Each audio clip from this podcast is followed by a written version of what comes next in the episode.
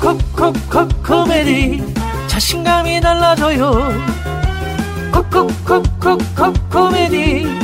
되찾은 청춘 그래 이 느낌. 콕콕콕콕콕 코미디. 밥상이 달라져요. 콕콕콕콕콕 코미디. 되찾은 시론 너무나 좋아. 코코메디. 대표 번호 080-255-0000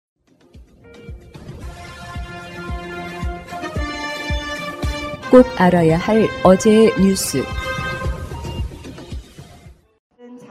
서울 용산의 대통령실 앞 세월호 구주기를 일주일 앞두고 유가족들과 시민 수백 명이 한자리에 모였습니다. 참사 이후 아홉 번째 맞이하는 봄. 유가족들은 참았던 눈물을 흘립니다. 지옥을 경험했던 우리 엄마 아빠들은 결심했습니다. 세월호 참사를 끝으로 국민들이 억울하게 죽어야 되는 참사가 반복되지 않게 해야 되겠다고. 유가족들은 진상 규명을 위한 추가 조사를 주장하며 참사 이후 벌어졌던 사찰과 조사 방해 등 국가 폭력에 대한 사과도 요구했습니다. 세월호 참사 당시 초등학생은 어느새 대학생이 돼 추모 현장을 찾았습니다. 기억 교실을 둘러볼 때 그때 한 분 어떤 한 분의 생애를 둘러보고 그렇게 평범하게 살아오고 또 꿈을 가지고 있던 사람이 갑자기 오늘 추모 행사엔 이태원 참사 유가족들도 함께했습니다. 국가의 재난과 안전에 대한 방침과 체계가 어떻게 이루어진 것인지 왜 상세히 말하지 않고 서로 넘기고 유가족들과 시민들은 세월호 기억 공간이 있는 서울시 의회 앞까지 행진을 이어갔습니다. 참사 구주기인 다음 주 일요일엔 안산 화랑 유원지에서 세월호 구주기 기억식이 열립니다. JTBC 김지성입니다. 지난해 10월 말 헬로윈 참사가 벌어졌던 이태원에서 거리 전시회가 열렸습니다. 아픔을 치유하고 이태원을 다시 걷고 싶은 거리로 만들기 위해서 상인들은 물론 연예인과 작가들이 힘을 합쳤습니다. 참사가 벌어졌던 그 거리에서 작은 전시회가 열렸습니다. 따뜻한 색채가 가득한 그림이지만 한쪽에 달린 흰 국화가 그날의 슬픔을 상기시킵니다. 행사의 이름은 헤이 이태원, 서로의 안부를 묻는다는 의미를 담았습니다. 이태원을 다시 걷고 싶은 거리로 만들어 보자며 연예인과 작가 등 30여 명이 재능 기부로 뜻을 모았습니다. 아직 조심스럽기는 하지만 참사 이후 활기를 잃은 이태원 상권을 살려보자는 목소리에도 조금씩 힘이 실리고 있습니다. 참사에 대해서 너무 안타까운 마음을 금할 수가 없는데요. 그 이후로 또 이태원 상인들이 힘든 시간들을 보내고 있다고 들었습니다. 어, 저 또한 사실은 그 사건 이후로 이태원을 찾지 않았었는데요. 사실 굉장히 안타깝더라고요. 많은 세월 동안 많은 젊은이들이 정말 즐거움을 누리고 이런 곳이었거든요. 그래서 이런 정체성을 좀 바꿔주려 하는 저 개인적인 바람이에요. 그래서 어, 애들도 그렇고 어른들도 그렇고 누구나 와서 즐거움을 만끽하고 서울광장 합동분향소에선 참사의 아픔을 잊지 않기 위한 추모전이 열렸습니다. 희생자들의 얼굴을 그리며 그날의 안타까운 일이 의미 없이 사라지지 않길 바랍니다. 눈물 날라고 뭐내 자식이 아니래도 그런데 부모들은 오죽하겠어요. 이런 일이 이제 다시는 있으면 안 되겠죠. 이태원 참사가 일어난 지 이제 반년 가까이 흐른 가운데 기억은 되새기고 아픔은 치유하면서 모두 힘겹지만 일상으로 한 걸음씩 나아가고 있습니다. YTN 김연아입니다. 삼성전자 이재용 회장은 지난 1월 말 감산 필요성을 보고한 경영진에게 자신 없으세요라고 말했습니다. 인위적 감산은 없다는 기조를 드러낸 대목입니다. 그랬던 삼성전자가 공급성이 확보된 제품을 중심으로 의미 있는 수준까지 메모리 생산량을 하향 조정 중이라고 발표했습니다. 반도체 원판인 웨이퍼 투입량을 줄여 생산량을 줄이는 인위적 감산 사실을 공개한 겁니다. 지난 98년 외환위기 이후 25년 만인데 이유는 세 가지입니다. 우선 삼성전자 DS 부문에 29조 원 규모로 쌓인 재고 자산 부담. 건전한 재고 수준이 5주치인데 디램 재고는 21주치나 쌓였습니다. 재고가 쌓이고 가격은 내려가면 재고 평가 손실이 불어납니다. 디램 시장의 45%, NAND flash의 34%를 점유한 삼성전자가 인위적 감산을 하면 재고가 소진되고 새로운 주문이 들어가 반도체 가격이 오르게 됩니다. 또 다른 이유는 반도체 수출의 40%를 차지하는 중국의 예상보다 더딘 경제 회복세. 지난달 차이신 S&P 제조업 구매 관리자 지수는 경기 위축과 확장의 기준선인 50을 기록해 여전히 중국 경기는 약하다는 평가입니다. YTN 이승윤입니다. 더불어민주당은 오는 13일 본회의에서 양국관리법 개정안 재투표를 진행한다고 공언한 상태. 쌀값 정상화법에 재표결을 진행할 것이고 비록 어려운 상황이긴 하지만 다시 제 의결을 통해서 가결될 수 있도록 최선을 다할 것입니다. 국민의힘은 이 법안이 처음부터 선동용에 불과했다며 다시 투표를 진행해도 결과는 같을 것이라고 반발하고 있습니다. 4월 국회 시작과 함께 양국관리법 개정안을 두고 맞붙은 여야. 윤석열 대통령의 거부권 행사로 국회에 되돌아온 개정안을 놓고 또다시 2라운드에 돌입한 것입니다. 하지만 여야 간 강대강 격돌은 이제 시작에 불과하다는 평가가 지배적입니다.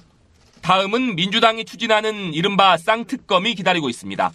민주당은 대장동 50억 클럽 특검법과 김건희 여사 주가 조작 의혹 특검법을 4월 국회에서 반드시 처리한다는 계획. 하지만 국민의힘이 강하게 반발하고 있어 정면 충돌은 불가피해 보입니다. 방송법과 간호법 등 민주당이 의석수를 앞세워 주도적으로 추진하는 법안들도 갈등의 불씨로 꼽힙니다.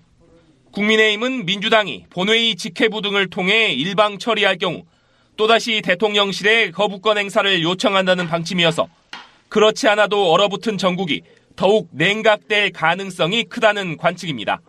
연합뉴스TV 정영군입니다.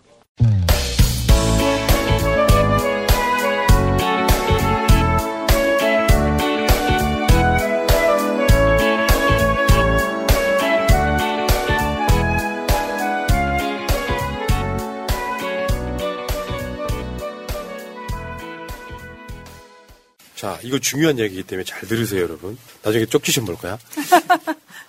무작위로 여러분들을 골라가지고 방송을 잘 들었는지 못 들었는지 알아보는 바로 그 시간입니다. 자, 지금 한국도 핵무장하자. 핵 보유론이 지금 어마어마해요. 그 이야기를 한번 해볼게요. 엄청 얼마나 무책임한 건지. 자, 무개념 윤석열부터 한번 볼게요. 우리 자신이 핵 자체 핵을 보유할 수도 있습니다. 여기서 우리 자신은 대한민국 말하는 거예요. 그렇지, 그렇지. 안 그러면 윤석열 대 뭐 안방을 말하는 건지 정확하게 이야기를 해야 되는데. 자, 그리고 지금 그런 선동들이 있잖아요. 언론 헤드라인입니다. 핵무장 공론화 필요하다. 한반도 비핵화 더 이상 고수하기 어려운 상황에 직면했다. 서울은 우리가 지켜야 돼. 한국 핵무장 불가피하다. 이제 공포의 핵 균형 검토해야 핵은 핵만 핵으로만 막을 수 있다. 핵은 쓰기 위해서가 아니라 쓰지 않기 위해 필요하다. 아, 지랄들 하세요, 진짜. 이게 왜냐면은, 저, 그 자체가 아무 의미 없는 짓인데, 돌대가리 대통령이 저거를 공론화 시켜버린 거예요. 우리 핵무장 해야 된다. 그러니까 이게 그 설문조사를 하면, 여론조사를 하면, 대한민국에 핵무기가 필요한 것 같아요? 아닌 것 같아요? 물어보면, 반반이거든요. 왜냐하면 질문 자체가 그렇잖아요. 대한민국이 핵무기를 가졌으면 좋겠어요? 아니에요? 물어보면 어떤 사람은 가졌으면 좋겠다? 아니다. 그러면은 아 압도적 절반이 핵무기에 찬성한다 이런 식으로 이야기를 하거든요. 그 자체가 진짜 말장난 아닙니까?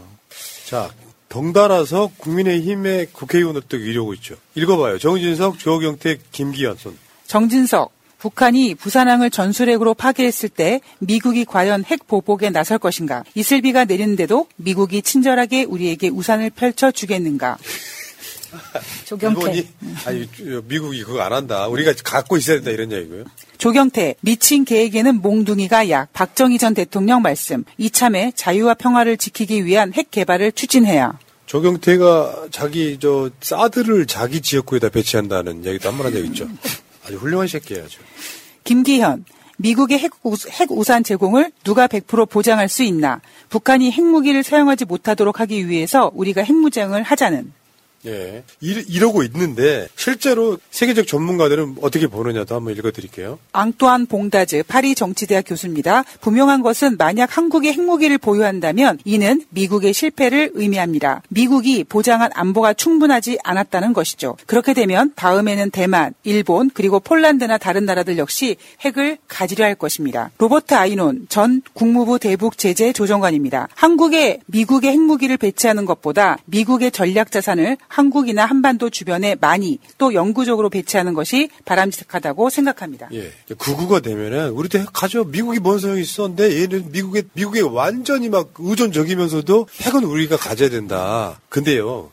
내가 쉽게 이야기를 해드릴게요. 이란, 이란 이 제재받는 걸 한번 보여드릴까요? 이란, 이란이 핵무기 가져갖고 제재받는 것들이 있죠. 달러 거래 금지, 항공기 부품 거래 금지, 금 및 기타 금속 거래 금지, 국제 거래 금지, 그 다음에 석유 관련 제품 거래 금지, 항구 및 해운업체 사용 금지, 보험 거래 금지, 이란 중앙은행과의 거래 등 금지. 그냥 망하라는 거잖아. 어.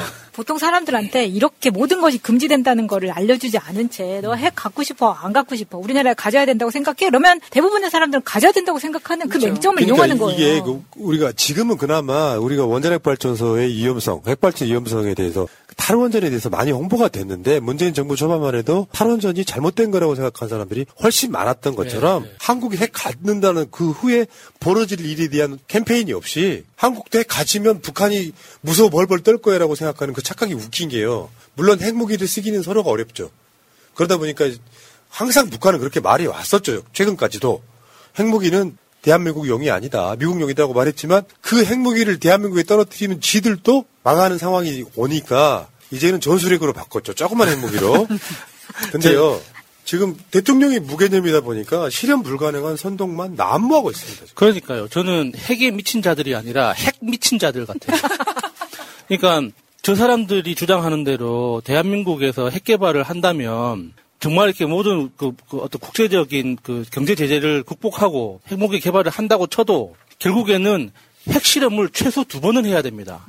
그러니까 한 번은 지상에서 한 번 터트려야 되고 한 번은 지하에서 터트려서 그러니까 이게 정확한 엔지니어링 그 숫자들을 뽑아내야 된단 말이에요. 그러면 그 핵실험을 어디서 하겠습니까? 대한민국에서. 우리나라 국립공원 하나 망가지겠다. 아유, 저는 대구가 제일 좋다고 봅니다. 왜냐면 아니요 이거는 기술적인 이- 이유가 있는 거예요. 대구는 분지기 지역이기 때문에 거기에서 핵실험을 했을 때 주변 지역의 피해가 최소화될 수 있거든요. 그러니까 만약에 대구에서 핵실험을 할 용의가 있다. 그러면 핵, 핵 개발해요. 아, 나 그 생각을 상상도 못했네. 아니 거기 말고 핵실험 할 데가 어디 있습니까 우리나라 땅에. 아, 지질도 없고 그러니까. 네. 근데요, 아주 막 복잡한 걸 떠나서 NPT라는 게 있잖아요. 핵 확산 금지 조약. 거기 가입해 있는 순간 우리 핵을 만들 수가 없는 거예요. 우리가 핵을 만들려면 NPT부터 탈퇴를 해야 되는데 북한도 NPT 탈퇴하고 만들 거거든요. 제재 감수하고 그러는 거예요. 근데 정말 쉬운 이야기. 우리가 핵을 만들게 되면 개발을 하게 되면 우라늄 수입 금지가 걸려요. 우라늄 수입 금지를 하면 원전 가동이 불가능해요. 그 좋아하는 원전 불가능. 원전 비중이 한 30% 되는데 우리 이제 불 끄고 살아야 돼요. 그러니까 되게 아니, 쉬운 이야기야. 북한은 자체적으로 우라늄이 나오기 때문에 그게 가능하지만 NPT 탈퇴를 해서 무역이 금지된 상황에서 어떤 나라가 우라늄을 우리한테 수출을 하겠습니까? 그러면은 그 핵실험 위치를 강원도로 바꾸는 것도 괜찮겠네요. 강원도에 소량의 우라늄이 있거든요. 그래서 핵실험도 하고 우라늄도 캐고. 지질도 잘 나오고. 예, 그, 그렇게 괜찮겠네. 그러니까 이런 생각을 안 하고 그냥 씨부리나 봐요. 이 머릿속에서 생각을 하고 뭔가 재고 따져가지고 정제된 발언을 해야지 대통령인데 우리도 핵 개발 하지 뭐. 근데 전, 전후 사정이랄까 맥락은 전혀 이해 못하는. 나도 이렇게는 안 하잖아요. 그러니까는 핵에 미친 자들이 아니라 핵 미친, 자들이다. 어. 그리고 핵 보유국이 됐다고 치자. 가능성도 없지만 그러면 평화가 찾아옵니까? 아닐 것 북한이 북한이 남한테 핵 개발했대. 어 씨발. 하고 조용히 있어야지 이게 되냐고.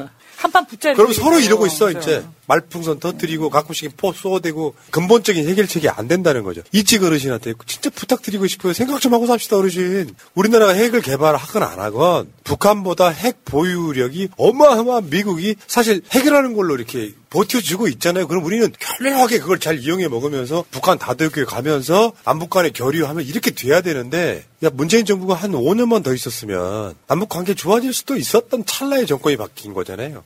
아, 정말 열불나, 열불나, 진짜. 반면, 야, 진짜 제일 부러운 나라가 독일입니다. 이 맥락도 좀 알려드리면, 유럽에서 탈원전 제1위 국가가 독일이고요. 여기 후쿠시마 사고 나서 독일부는 거기 공표를 해요. 우리 탈원전 할 거야. 하고 막 갑작스럽게 없어요. 유럽에서 친원전 국가는 프랑스예요. 프랑스마저도 탈원전 쪽으로 가고 있어요. 독일이 이번에 원전 모두 멈추겠다. 다음 달 15일 날, 4월 15일 날 남은 세 곳 가동 중단.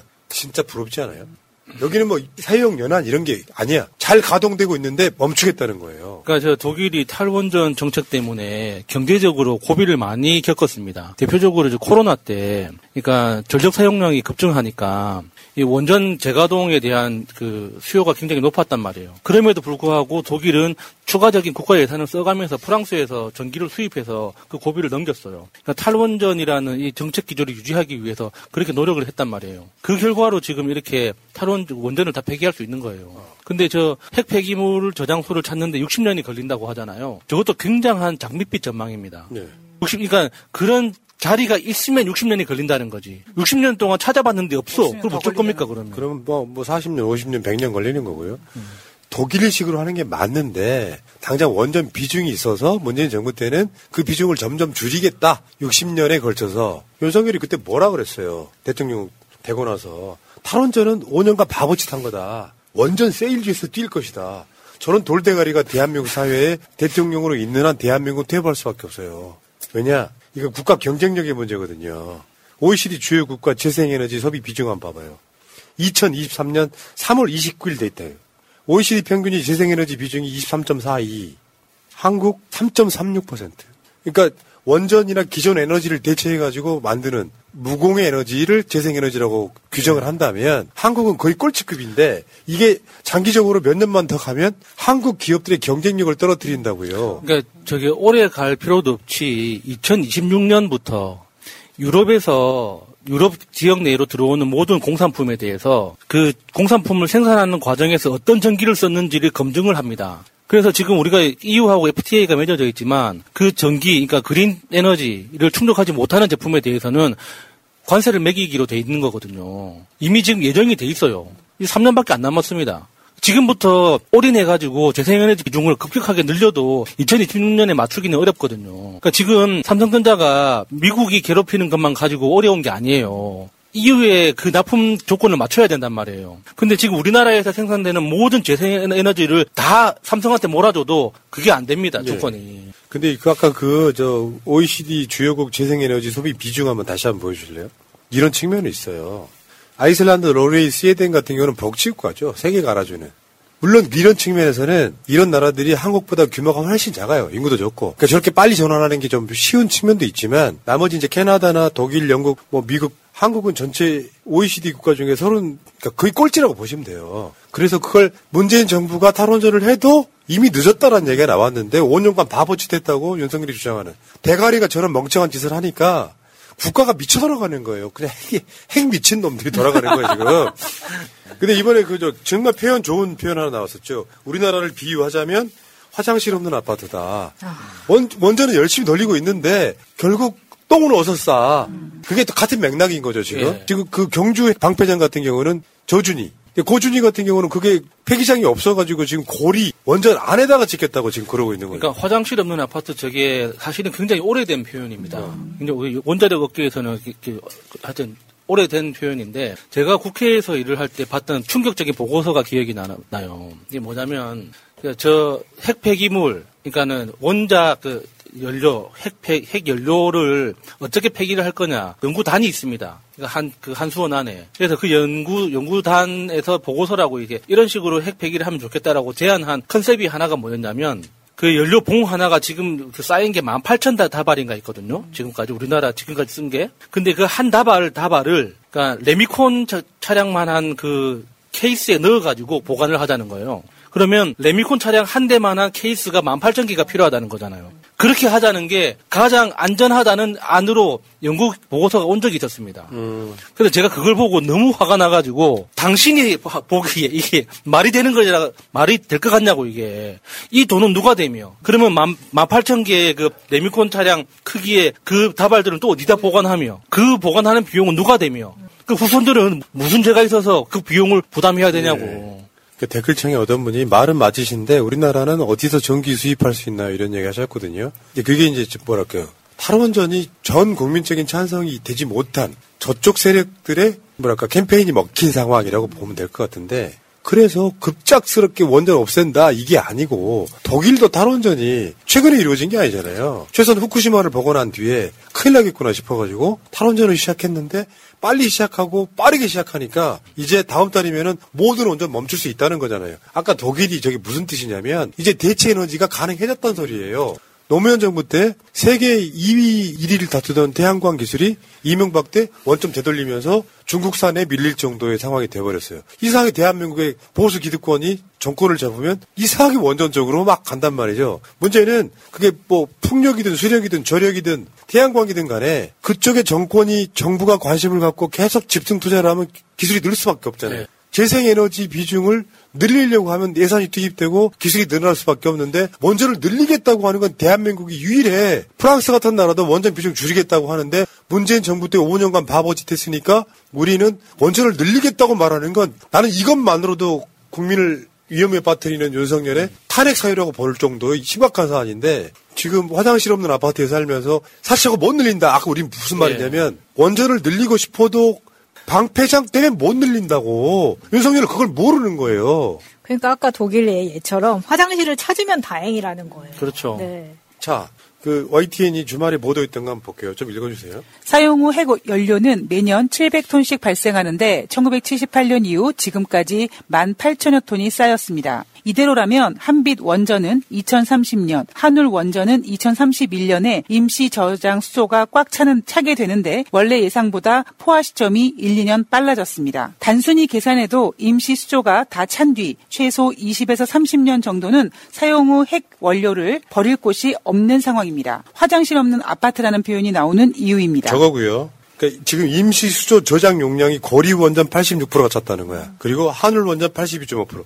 우리 컴퓨터도 요 파일이 너무 꽉 차 있으면은 이 버벅버벅 되잖아. 그거 비워주고 한번 싹 갈아야 되는데 다른 것도 아니고 방사능 폐기물이에요. 그 방사능 폐기물은 후쿠시마 오염수보다 수만 배 위험한 거야. 그러니까 사용 후 핵연료가 기술적으로 굉장히 까다로운 물질인데 그 이유가 그러니까 사용 후 핵연료라고 하니까 우리는 우리는 이렇게 이- 머릿속으로는 뭔가 연탄재 같은 느낌이잖아요. 다 불 꺼진 난 쓰고 나면 재 같은 느낌인데 사용 후 핵연료는 그러니까 처음에 그 핵분해를 중단시켰을 때 온도가 한 200도에서 150도 정도입니다. 그래서 그거를 수조에다가 한 30년에서 50년 정도 시키면 평균 온도 발생하는 온도가 70도 정도가 나오거든요. 그러니까 70도 정도의 온도 온그 열이 수천 년 동안 계속 나오는 거예요. 그러니까 이게 공학적으로 봤을 때 열 피로라는 게 엄청 무서운 거거든요. 지금 당장 우리가 느끼는 70도는 별거 아닌 것 같지만 그 70도라는 열이 100년, 200년, 500년, 1000년씩 계속 나온다고 생각해 봐요. 아 무리 튼튼한 재료를 가지고 봉인을 해- 한다 그래도 결국에는 그 재료들이 망가지게 돼 있는 거예요.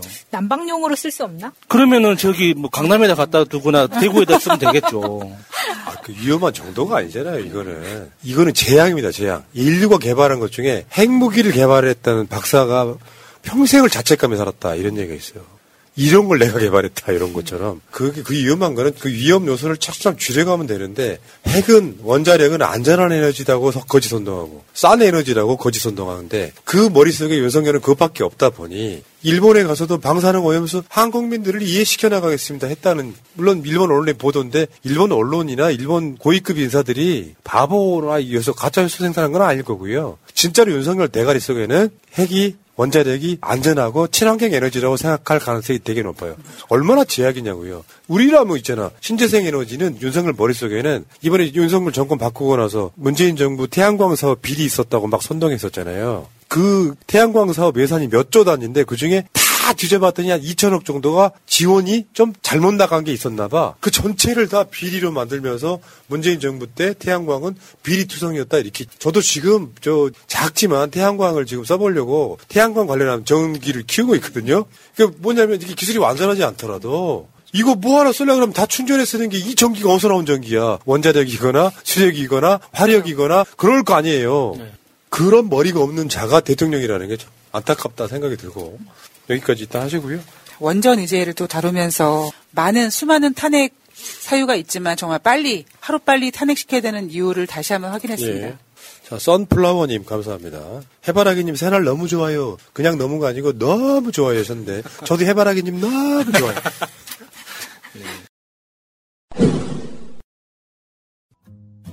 살다 보면 단체 선물이나 인쇄 홍보물을 만들어야 할 때가 생깁니다. 판촉, 돌잔치, 결혼식, 모임 이벤트, 각종 행사 등 이걸 어디서 해야 하나 고민이 될 때가 있습니다. 갤러리 기프트는 그간 새날에서 광고하면서 단 한 번의 클레임도 없을 정도로 열과 성을 다해왔던 기업입니다. 심지어 대표님의 고객에 대한 감동적인 사연까지 보내주신 청취자들도 있습니다. 단체 선물, 인쇄 홍보물, 이제 갤러리 기프트에서 해보세요. 갤러리 기프트.co.kr 갤러리 기프트를 검색하시고 홈페이지를 한번 방문해 주세요. 오픈마켓을 보는 것 같은 신기하고 다양한 샘플들이 있습니다. 인터넷이 불편하시면 문의 전화 1666-5404 1666-5404 새날 듣고 연락했다 하시면 더욱 더 잘해 주실 겁니다.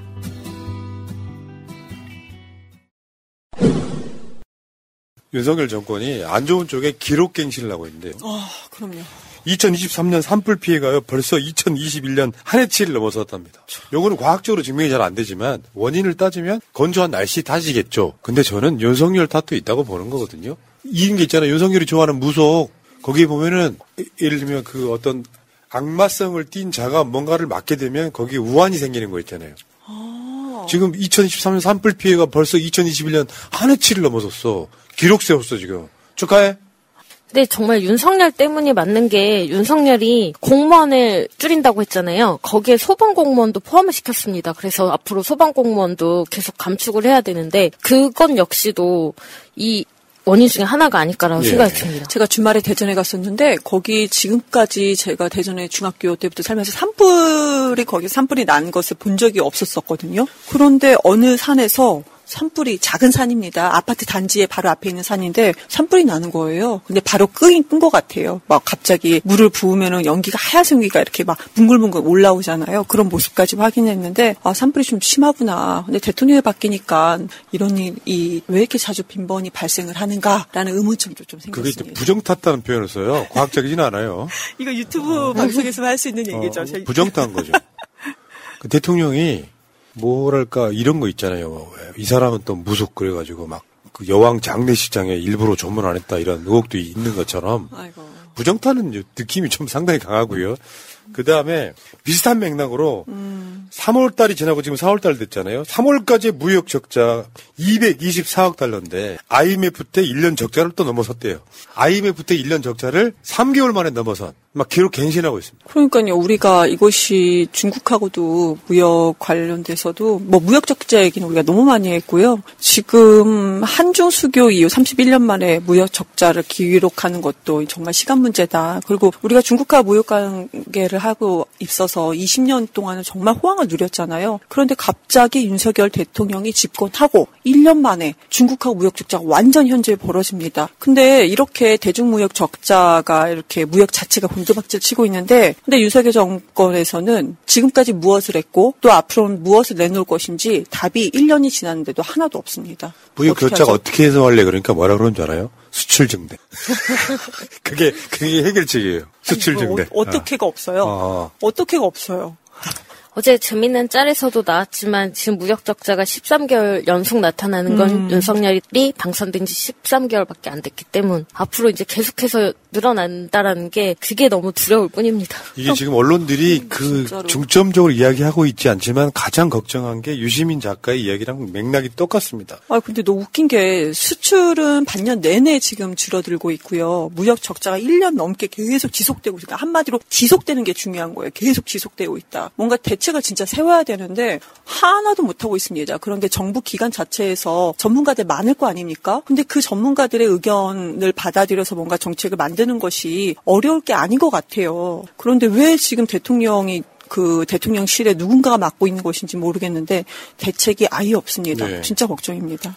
그러니까 유- 유시민 작가가 민들레 민들레가요 정말 기사 좋아요, 여러분. 어, 맞아요. 민들레를 배웁니다. 들어가셔 갖고 여기 저- 여기서 이제 기사를 좀 보시면 좋은데 음. 여기에 유시민 작가가 칼럼을 씁니다.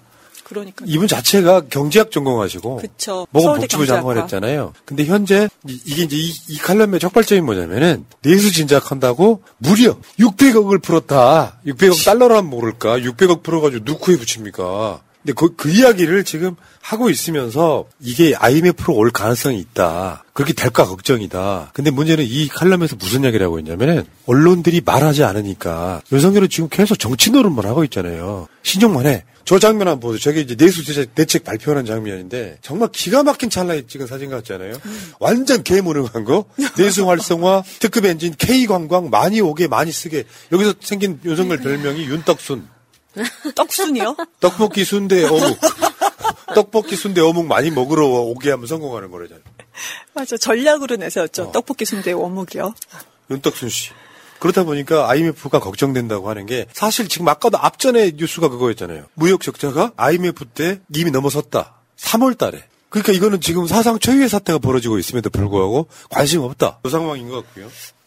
근데 지금 보면 아까도 저 발표에 보면은 기재부가 이번에 그러니까 내수 활성화를 하겠다라고 발표를 했잖아요. 근데 기재부에서도 구체적인 수치를 제공하지 못했어요. 발표를 못했어요. 그냥 하겠다라는 거죠. 기재부 내에서도 그러면 어느 정도 우리가 효과를 보겠다 수치를 그동안에 제시를 했거든요. 이번에 제시하지 못했다. 그리고 우리나라 대한민국 지금 경제가 이렇게 어려운 것은 지금 수출 부진 때문이잖아요. 무역 때문인데 갑자기 여기에서 맞지 않게 내수 활성화를 외치는 것은 좀 네. 어긋나고 맞지 않다라는 점입니다. 그러니까 이게 사실 이것도 부정탄 거이기도 하고 과학적으로 증명을 하면 탈중국을 너무 일찍 선언하는 바람에 거기다가 이제 코로나 방역 관련한 중국인 입국 규제 이런 음. 것들이 계속 겹치면서 또 중국인들 입장에서는 미국에 찰싹 붙어버려 가지고 중국을 거리를 두면서 경제도 미국 안보도 미국 이렇게 가다 보니까 중국인의 감정을 상당히 건드린 측면이 있고 요것들이 이제 다 버무려지면서 역대 최대 무역 흑자국에서 최대 적자국으로 순식간에 바뀌는 이런 상황이 벌어져서 지금 윤석열 지지율은 유시민 작가의 이야기에 하면 1층에 있던 국정수행 지지율이 지하로 내려가는 중이다. 이미 내려갔지만 그렇죠. 30% 지지율은요. 지지율이라고 보기 좀 어렵죠. 여러분 국민 여러분 제가 대한민국을 팔아먹었습니다 해도 와 대통령 잘한다 하실 분들이니까 그분들은 국민 지지율을 좀 보기 어렵습니다. 30% 초반, 20% 후반대는 그렇게 하는데요. 근데 우리가 대중국 무역 적자잖아요. 근데 미국 인플레이션 감축법 관련해서도 그러면 미국이 미국 자동차 회사라든지 다 중국과 거래를 하지 않아야 되는데 미국 자동차 회사들이 중국과 배터리 업체 연합 전선을 지금 펴고 있어요. 네. 우리나라만 중국과 아무것도 못 하고 있습니다. 그건 정말 문제인데 대통령이 이제라도 정신을 좀 차려야 됐으면 좋겠다. 정신을 차릴지는 모르겠습니다. 여러분들 기억하시겠지만 IMF라는 게요. 어느 날 갑자기 왔어요. 아, 왜. 그랬겠습니까? 97 언론이. 말하지 않아서 그런 거예요. 속이고 있었죠. 그거를 무능했던 김영삼 정권이 그냥 그대로 그냥 봐- 확 받아들인 이런 케이스였기 때문에 대통령의 무지와 태만이 1997년과 비슷한 재난을 가져올 가능성이 높다. 그러니까 이게 공식적으로 뭔가가 아직 안 무너져서 그렇지 위태위태한 거예요. 거의 교도소 담장을 걷고 있는 거예요 지금. 안으로 들어가기 직전에 가깝습니다. 이 중에 하나가 뭐 하나가 부도가 빵 터지면서 연쇄적으로 무너지는 건데 놀랍게도 지금 가장 위험한 게 삼성이 돼버린 이런 음. 사건. 자, 어, 어쨌건 기록 갱신하고 있습니다. 잊지 않으셨죠? 하트를 꼭 눌러주세요. 오늘도 감사합니다. 윤석열이요 국무회의를 하는데 남부지방 가뭄이잖아요. 지금 비가 오고 있긴 해. 방치된 4대강 보를 적극 활용해서 가용 수자원을 총동원해라. 저거 저거 저 그거랑 똑같은 거예요. 윤석열 어, 어느 시대에 살다 왔는지 같은 느낌이 드는 이야기예요. 자 뭐가 문제인지 한번 볼게요. 일단 국무회의를 어디서 했느냐? 국방부 청사 있잖아요. 국방부 청사라는 게 윤석열이 뺏은 청사. 거기에서 지금 국무회의를 해. 딱 봐도 미어 터지죠. 어 답답해. 아니, 저렇게라도 하면 되지. 일하라고 모인 공간에. 아니 근데 저게 왜 갑자기 국무회의를 또 이번에는 국방부 청사에 했냐를 생각을 해봐야 돼요. 정확히 말하면 이제는 국방부 청사가 아니잖아요. 그렇죠. 대통령실인 거지. 네. 영빈관 많이 저 청와대에 가면 국무회의라는 회의실이 있어. 영빈관 말고 왜 영빈관에서 하지? 영빈관에 1억 들어가서 또 우리가 욕하니까 또 그게 좀 눈, 눈치가 보였나? 그러니까 그 영빈관에서 하면 회당 1억씩 든다고 하니까 이제 또 꾸역꾸역 저 안에 들어가서 하는 건지. 네. 근데 가뭄을 4대강 보호를 방치해가지고 그러니까 말하자면요 보호를 열어놨잖아요 대개 다. 그럼 물이 흘러서 보호를 열어놨기 때문에 쓸 물이 없어가지고 가뭄이 났다 같은 논리를 딱 디민 거예요. 저거 엄청 무식한 이야기예요. 4대강 보호랑 가뭄은 사실상 상관이 없어요. 왜냐? 간단하게 설명을 해드리면 보호에 물을 모아놓잖아. 그건 모아놓기만 하면 뭐해? 그 주변은 가뭄 해소를 할 수 있겠지. 근데 그것도 틀렸어. 그건 이따가 설명해드리고. 그런데 4대강 공사 자체가 보에서 물 끌어다 쓰는 장치나 기구가 없어요. 그렇죠. 물만 모아놓은 거야. 그때 이야기를 한번 해볼게요. 어쨌건 신기루 같은 얘기도 이런 거고. 자, 광주로 한번 가볼게요. 광주 전남 역대 최악의 가뭄. 제한급수도 배제 못해. 그래서 뭐, 우리 엄마랑 내가 통화를 하면 그런 얘기 가끔씩 합니다. 격일제 급수해요, 안 해요? 이런 소리 하고. 그러니까 지금 비가 오긴 했지만, 오늘 우리 형님한테 물어보니까 비가 많이 오긴 했는데 택도 없다. 뭐 이렇게 지금 이런 정도예요. 그런데 윤석열이 이걸 갖다가 아니 정확히 말하면 조선일보긴 한데 윤석열이 이걸 갖다가 4대강 보를 개방했기 때문에 가뭄에 문제가 생겼다 이렇게 얘기를 하는 건데요. 지금 영산강, 섬진강 지역의 가뭄 대책이라는 게 저거예요. 섬진강은 전라남도와 경상남도를 가르는 거야. 거기에 화개장터가 있잖아요. 네. 전라도와 경상도를 가로지르는 그게 섬진강이고 영산강은 그 영산강이 쭉 흘러서 목포 앞바다로 가요. 이 영산강 자체도 앞에 그 영산강 하구원이라고 바닷물이 밀려 들어오는 걸 막기 위해서 댐을 쌓아. 그런데 설명을 해드릴게요. 어쨌건 남부지방 중에 특히 전라남도 쪽에 가뭄이 되게 심하다. 근데 4대강하고는 사실 상관없다는 얘기를 네. 지금부터 해드릴게요. 조선일보 이 개새끼들이 이런 보도를 냈어. 문재인 정부가 없앤 광주 시민들 41지 물. 보호에다가 물을 가다 놓으면 이게 영산강에 가면 저 우리 내가 살던 바로 그 동네예요. 죽산보라고 있어요. 영산강에 유일하게 보가 하나 있어. 이명박이가 막은 보. 4대 강 사업의 70%는 낙동강이에요. 영산강에 하나, 금강에 하나 이런 식인 거야. 한강에 하나 이런 식이고 나머지는 다 보가 낙동강변에 있는데 조선일보가 문재인 정부가 없앤 광주 시민들 41층을 그러면서 문재인 정부가 보호를 개방했기 때문에 그 물이 없어서 광주 시민이 지금 물을 못 먹는다. 야 이 도둑놈 시키더라. 뭐든 문정부가 탓이래. 근데 광주 시민들의 물은 영산강에서 끌어오는 게 아니거든. 그 가- 강기정 시장도 이걸 반박을 했는데 뭐냐면은 광주 시민들 물은요 주암댐 이라고 영산강이랑 상관없고 굳이 말하자면 섬진강 상류예요.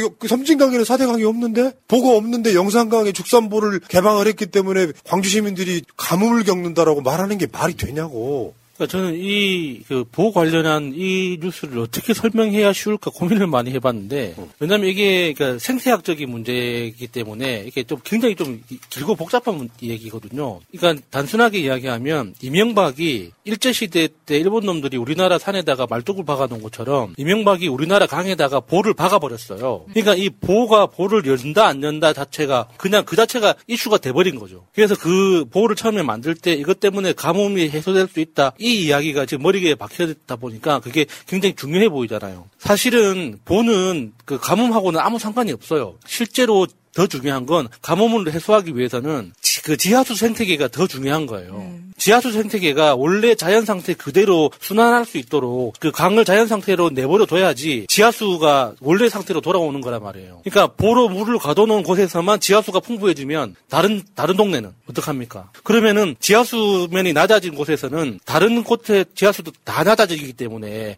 전체적으로 더 큰 문제가 생기는 거예요. 근데 이 보호를 열어놓기 시작하니까 지하수가 원래 상태대로 다시 돌아오는 겁니다. 그래 야지 그 강물에 흐르던 물들이 흙에 흡수돼 가지고 강 주변으로 흡수돼서 지하수가 되는 거 아니겠습니까? 근데 이런 것들을 인위적으로 다 막아버리니까 어떤 데는 필요 이상으로 물이 많아지고 어떤 데는 필요한데도 물이 없어지고 하는 현상이 생기는 거거든요. 맞습니다. 그러니까 이 이야기는 오늘 뭐 해야 될 중점적인 이야기는 아닌데 사대강 이야기도 우리 방송에 되게 많이 했잖아요. 거치 선동들이 이렇게 한다는 거예요. 보에 물을 막아놓으면 수위가 높아져서 주위의 지하수들은 많이 나올지 모르지만 실제로 보를 막기 전이 아니었던 곳에 지하수가 안 나오는 것도 보를 개방했기 때문에 지하수가 안 나온다. 계속 선동을 했었는데 굳이 따지자면 광주 시민은 영산강 지류랑 상관없는 이를테면 이런 거야. 서울도 한강물 먹는 줄 알아요. 윤석열이 미친놈은. 아니에요. 한강물을 못 먹어요. 그래서 그보다 훨씬 상류 쪽 물을 먹고 있는 거죠. 영산강 물. 근데 더 큰 문제는 뭐냐면은 조선일보가 윤- 쓴 이야기를 윤석열이 그대로 배설한 거예요. 조선일보가 영산강 보호를 개방했기 때문에 광주 시민이 물이 부족하다 같은 논리를 만들어 버리니까 윤석열이 그대로 이야기한 거예요. 보호를 잘 활용해가지고 가뭄을 대책을 해야지. 이, 이제부터가 더 큰 문제입니다. 지금 뭐냐면 보호를 막아 놓으면 그래도 겨울철엔 좀 낫다 치자. 봄, 여름, 가을에는 녹조가 생기는 건 누구나 다 알잖아요. 물이 흐르지 않으니까 그 녹조물 그건 식수를 못 먹고요, 일단은. 농협 용수로도 부족해요. 농협 용수를 못 쓴다고. 물 가다 놓는 게 문제가 아니라, 그래서 이번에 그 있죠, 저, 현수막 들고 있는 사진 하나 보여줘요. 낙동강, 영산강, 쌀 녹조, 독조 분석 결과 발표 기자예요. 저게 뭐냐면은, 쌀에서 발암물질이 나와요. 녹조 물 갖고 농사를 지어 봤더니, 쌀에서 발암물질 이런 것들이 마이크로 시스템이라는 것들이 검출돼 버리는 거야. 그러니까 농사도 못 짓는 거예요. 윤석열 듣고 있나? 조선일보 듣고 있냐고. 그러면은 보호해서 막아놓은 물로 겨우 쓸 수 있는 게 공업용수 정도는 가능할지 모르겠는데 사람 못 먹어. 광주 시민 식수랑 아무 상관없지. 농사도 못 지어. 이런 미친 짓거리를 하고 있는 거라고. 그래서 그런 독성 가득한 물을 모아놓아서 어디다 쓸 겁니까 그러면? 정신병자들인 거죠. 그 녹조의 녹조가 가진 독성이 얼마나 무서운지 방금 기자회견 현수막으로 봤잖아요. 그러면 그 물 모아놔서 어떻게 씁니까? 그게 그 물들이 그 흙으로 흡수돼 가지고 지하수가 되면은 그거는 건강해집니까? 더 무서운 거예요. 그러면 진짜 이거 무서운 사람들이야 진짜. 이게 있잖아요. 그 기억들 하시겠지만 섬진강 한 번 엄청난 홍수가 난 적이 있어요, 최근에. 그랬더니 이 새끼들이 뭐 어떤 식으로 진단을 했냐면 섬진강은 4대 강공사 보를 안 만들어서 물이 넘쳤다. 아니에요. 물을 한꺼번에 방류하는 바람에 홍수가 난 거예요. 그럼 본인들이 또 그 방류 잘못했다고 사과까지 한 상황인데도 가짜 뉴스를 계속 하- 하고 있는 겁니다. 섬진강에 섬진강 댐이라고 있는데 비가 왕창 많이 내리니까 갑작스럽게 방류하면서 밑에가 홍수났던 상황이거든요. 4대 강을 안 해서 그렇다 같은 개소리 하고 있는 겁니다. 이걸 조선일보가 선동을 하는데 윤석열이 그대로 따라한 사건. 4대 강은요, 간단히 말해서 뭐 영산강의 죽산보를 개방함으로써 광주 시민의 40일치 물을 소비해 버렸다. 조선일보 이 양아치 새끼들은 진짜 그걸 모르는 것 같아. 아까 말씀하셨잖아요. 그거 그돈 그 물을 어디다 쓰게? 아니 근데 제가 또뭐 이런 말씀 드리긴 그렇지만 이거에 대한 반응을 좀 보기 위해서 커뮤니티들을 좀 돌아봤더니 좌파랑 환경 단체가 항상 녹조가 문제라고 하는데 녹조 문제 없다 이거예요 댓글에 이게 후쿠시마 오염수랑 똑같은 그러니까 거야? 똑같은 논리로 그런 댓글 작업을 하고 있다는 겁니다. 근데 그 말씀하신 대로 아침에 조선일보를 지금 우리 민주당 최고위원 할 때는 그거 보지 말자라고 해서 이제 하- 해- 없앴잖아요. 근데 아까 김재원의 뭐 사삼은 경나진 추념일 이것도 그렇고 윤석열의 지금 4대강 보호 문제라고 하는 것도 전부 다 조선일보의 워딩을 그대로 따라서 얘기를 합니다. 그 녹조 문제 없다고 말하는 그런 애들 있죠. 걔들한테 녹조 냄새를 맡게 해줘야 됩니다. 그러니까 가보지도 않았을 거예요. 그러니까 실제로 녹조가 발생한 곳 근처에 가면은 그 악취라는 건 상상을 초월해요. 그러니까 그게 직접 그 손으로 만지고 먹어보지 않더라도 아 굉장히 위험한 현상이구나라는 게 본능적으로 이해가 된단 말이에요. 그래서 그 많은 녹조를 모아놓으면 그걸 어쩌자고 그를. 그러니까 내가 이제 물질, 소위 말하면 열대우 좀 키워본 사람이잖아요. 근데 그 관련해 갖고 어떤 관리 안 된 수족관 가게를 한번 간 적이 있어요. 그 주인 아저씨가 무슨 이유가 있는지 관리가 아예 안 돼 있어. 말하면 거기에 파랗게 끼는 게 녹조예요. 오왕물 안 갈아주니까 딱 고여있는 물이잖아요. 그거 냄새 살짝 맡잖아요. 썩은 내가 진동을 합니다. 그 사람한테 좋을 이유가 없잖아. 뭘 잘 모르는 애들이 꼭 이런 식인 거예요. 흐르는 강물을 막아서 녹조가 생겨. 그 물로는 농사도 못 짓는다. 지금 설명 드렸잖아요. 농사도 못 짓는 물을 사람이 먹을 수가 없잖아요. 겨우 고업용수로 놨을까? 그런 물을 막아두는 것보다 차라리 물이 흐르게 만들어서 그거를 가급적이면 이게 있잖아요. 4대강 공사의 가장 큰 문제 중에 하나가 굽이치는 걸 막기 위해서 직선화를 되게 많이 시켰어. 강은 굽이쳐 흐르고 흘러야 유속이 느려지면서 강이 담고 있는 물의 양이 많아지는 거거든. 근데 물 빨리 흐르라고 이거를 직선으로 뚫어놨단 말이에요. 그러니까 유속이 빨라지면서 물이 강에 머물러 있는 시간이 줄어들면서 수심이 얕아지는 거예요. 그리고 4대강 공사는 본류만 영산강, 낙동강, 금강, 한강만 공사를 하고 지리 공사는 안 했단 말이에요. 그러니까 왜 그때 그 무슨 무슨 뭐 몇 미터의 비밀 해가지고 사실은 뭐 10m 파야 되는데 뭐 3m만 팠다. 그때 해- 그렇게 해먹었다 이 예, 얘기가 예, 있었잖아요. 그렇게 파. 그 지류 그러니까 이렇게 굽이치던 걸 직선으로 팠어. 그럼 지류에서 물이 훨씬 빨라지지 이쪽이. 그래서 다시 말씀드리지만 보에다가 물을 가둬놔도 물을 멀리 끌어갈 수 있는 공사가 아예 안 돼 있는데 뭘 어디다 쓰겠다는 거예요 그게. 이런 또라이들이 대한민국에 정치를 하고 있는 거예요. 그래서 내가 이 이 방송의 섹션 제목이 이거예요. 알고나 씹으래라. 우리 같은 사람은 이거를 수년 동안 다뤄왔기 때문에 맥락이 뭔지 알아요. 조선일보 이 새끼들은 양아치고 바보 하나는 이거 보고 내가 국무회의 때 말해야지. 또라이 새끼 정말. 아유. 적당히 해라이. 알고나 씹으래 이런 얘기들. 자, 다음 주제로 가겠습니다. 제대로 제대로님. 야수님은 진심 박학다식. 논리가 확실하시고 설명이 너무 쉬워서 너무 감사해요. 화이팅입니다 하셨습니다. 예. 밥 사세요. 이분한테. 네, 인정하겠습니다. 소개팅 접수 받습니다. 네. 캐스천 코리아 지메일.com. 세상은 오지경 조지경 속이다 결혼 기념일이라고 남편이 꽃을 사왔더라고. 아, 행복하겠다, 언니. 차라리 돈으로 주지. 먹을 수도 없고. 나중에 버리기도 힘들고 말이야. 그러나 마음을 전할 때 꽃보다 좋은 것은 없습니다. 인생에 있어서 돈이 전부는 아닙니다. 꽃은 기쁨과 슬픔을 함께합니다. 새가 날아든다와 연대하는 전국 꽃배달 자미원 꽃집. 010-3608-7576 여보, 고마워. 추미애 전 장관님 지금 오랜만에 대중들 앞에 나오셨습니다. 네. 네. 네, 오셨는데 오늘 근데 사실 여기 안중근 의사 기념관에서 네. 그리고 또 사상과 관련한 주제로 한 대담에 이렇게 나와 주셨어요. 네. 어떤 마음으로 나오셨는지 좀 궁금한데요.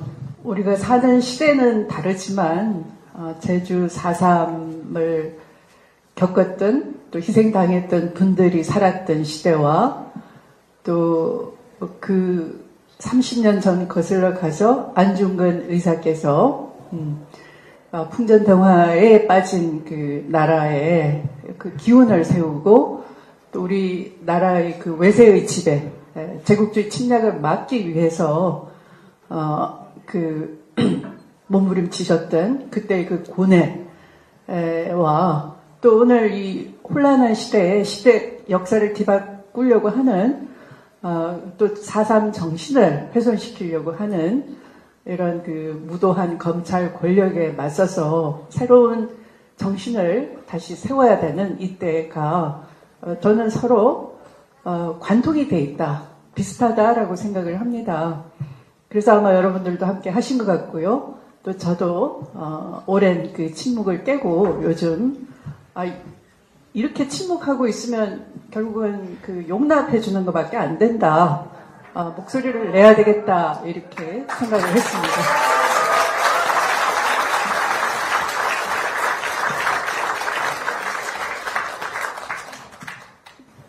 예, 제가 앞에서 장관님을 별명? 이라고 해야 될까요? 왜 언급했으니 저 이분도 그렇게 한번 불러봐야겠습니다. 반박 불가.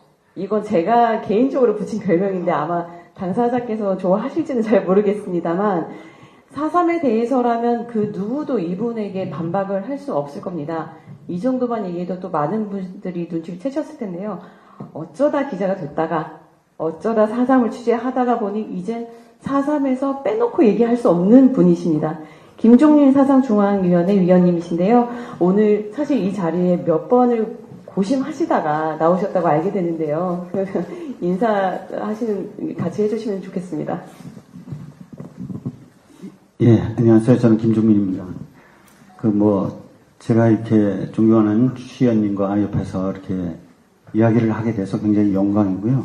어, 제가 뭐 이 자리에 나와도 되나 뭐 이런 생각도 했었고 또뭐 뭐 오랫동안 했다고는 하지만 뭐 그런 질문도 자주 받는데 제가 뭐 어떤 사명감 갖고 사상 문제에 천착하게 된 것도 아니고 이렇게 오랫동안 35년 동안 장기적인 어떤 플랜을 세워놓고 한 것이 아닙니다. 그냥 신문사에 들어갔는데 1년만, 1년도 안 돼서 사상 취재반에 포함된다고 하니까 그냥 그런가 보다 해서 하다 보니까 한 10여 년 흘렀고요. 그 다음에 그 후에도 그냥 사상과 관련된 계속된 어떤 과제들, 외부로부터 온 과제, 또는 내가 생각해낸 스스로 얘기해 주는 과제들, 그걸 헤쳐나가려고 막, 뭐 이리저리 하다 보니까 그냥 세월이 그렇게 흐르게 됐습니다. 네.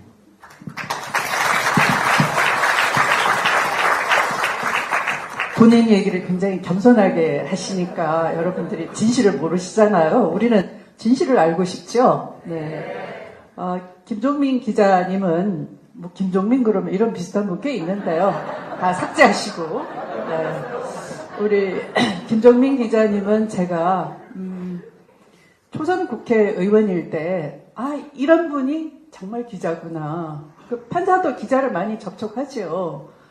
어, 그런데 정치인이 돼가지고 기자다운 기자를 저는 이분을 통해서 이해를 하게 됐어요. 그래서 현장을 직접 발로 뛰면서 거짓 없는 취재, 취재를 해서 그 진실로 사람한테 다가가는 그런 분이셨기 때문에 아까 조금 전에 여러분 강연 들으셨죠. 우리 양조은 이사장님도 마찬가지 선배 기자님이시고 그 재민일보가 사설 취재하기 전까지 우여곡절이 많았어요. 언론사가 그 과거사 금기어가 된 그 제주 예, 지역의 신문에서 제주 사설 취재를 그렇게 중단 없이 온갖 방해도 불구하고 해낸다는 거 쉬운 일이 아니었죠. 그런데 이 한 한 서너 번 되셨죠. 근데 계속 이 좌초될 때마다 그걸 다시 시작해서 연재를 하고 연재를 하고 해서 나중에는 제주 사상을 말한다가 큰 그 책이 됐죠. 근데 이분들의 취재가 없었으면 제가 제주 사상을 알 수가 없었어요. 그러니까 제주 사상을 세상에 알리는데 하나의 그 토대를 닦으신 분들이라고 할 수 있고 정말 참 기자들이십니다. 우리 양조훈 이사장님, 우리 김 기자님 다. 아, 그래서 요즘 여러분들이 알고 있는 기자 그러면 기? 아, 기? 네. 기자로 안 끝나고 세 글자로 끝나잖아요. 네, 우영우가 뭐 기러기 무슨 음? 우영우 이라고 하듯이 기자들도 기로 시작해서 기로 끝나는데 그게 아니고 참 기자시다. 이렇게 제가 설명하면 여러분들이 감을 잡으실 것 같아요. 아니, 저, 왜냐면, 앞으로 제가 뭐 말을 못하게만 진행. 아니, 근데 두 분이 구명이시잖아요. 그 얼마 만에 뵙는 거죠, 오늘? 어, 제가 네네 한 2년 정도 된 것 아, 같은데요. 네, 네. 네. 네. 아, 사실 네. 두 분이 처음 만난 인연이 아주 특별했다고 제가 알고 있습니다.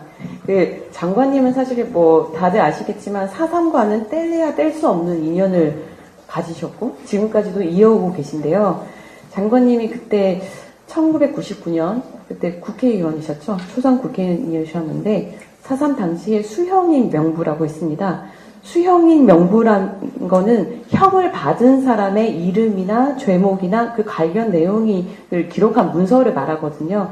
그러니까 70여 년 전에, 70년도 더 넘게 전에 4.3 당시에 그 일어난 재판에서 형을 언도받은 사람들의 기록이 있어요.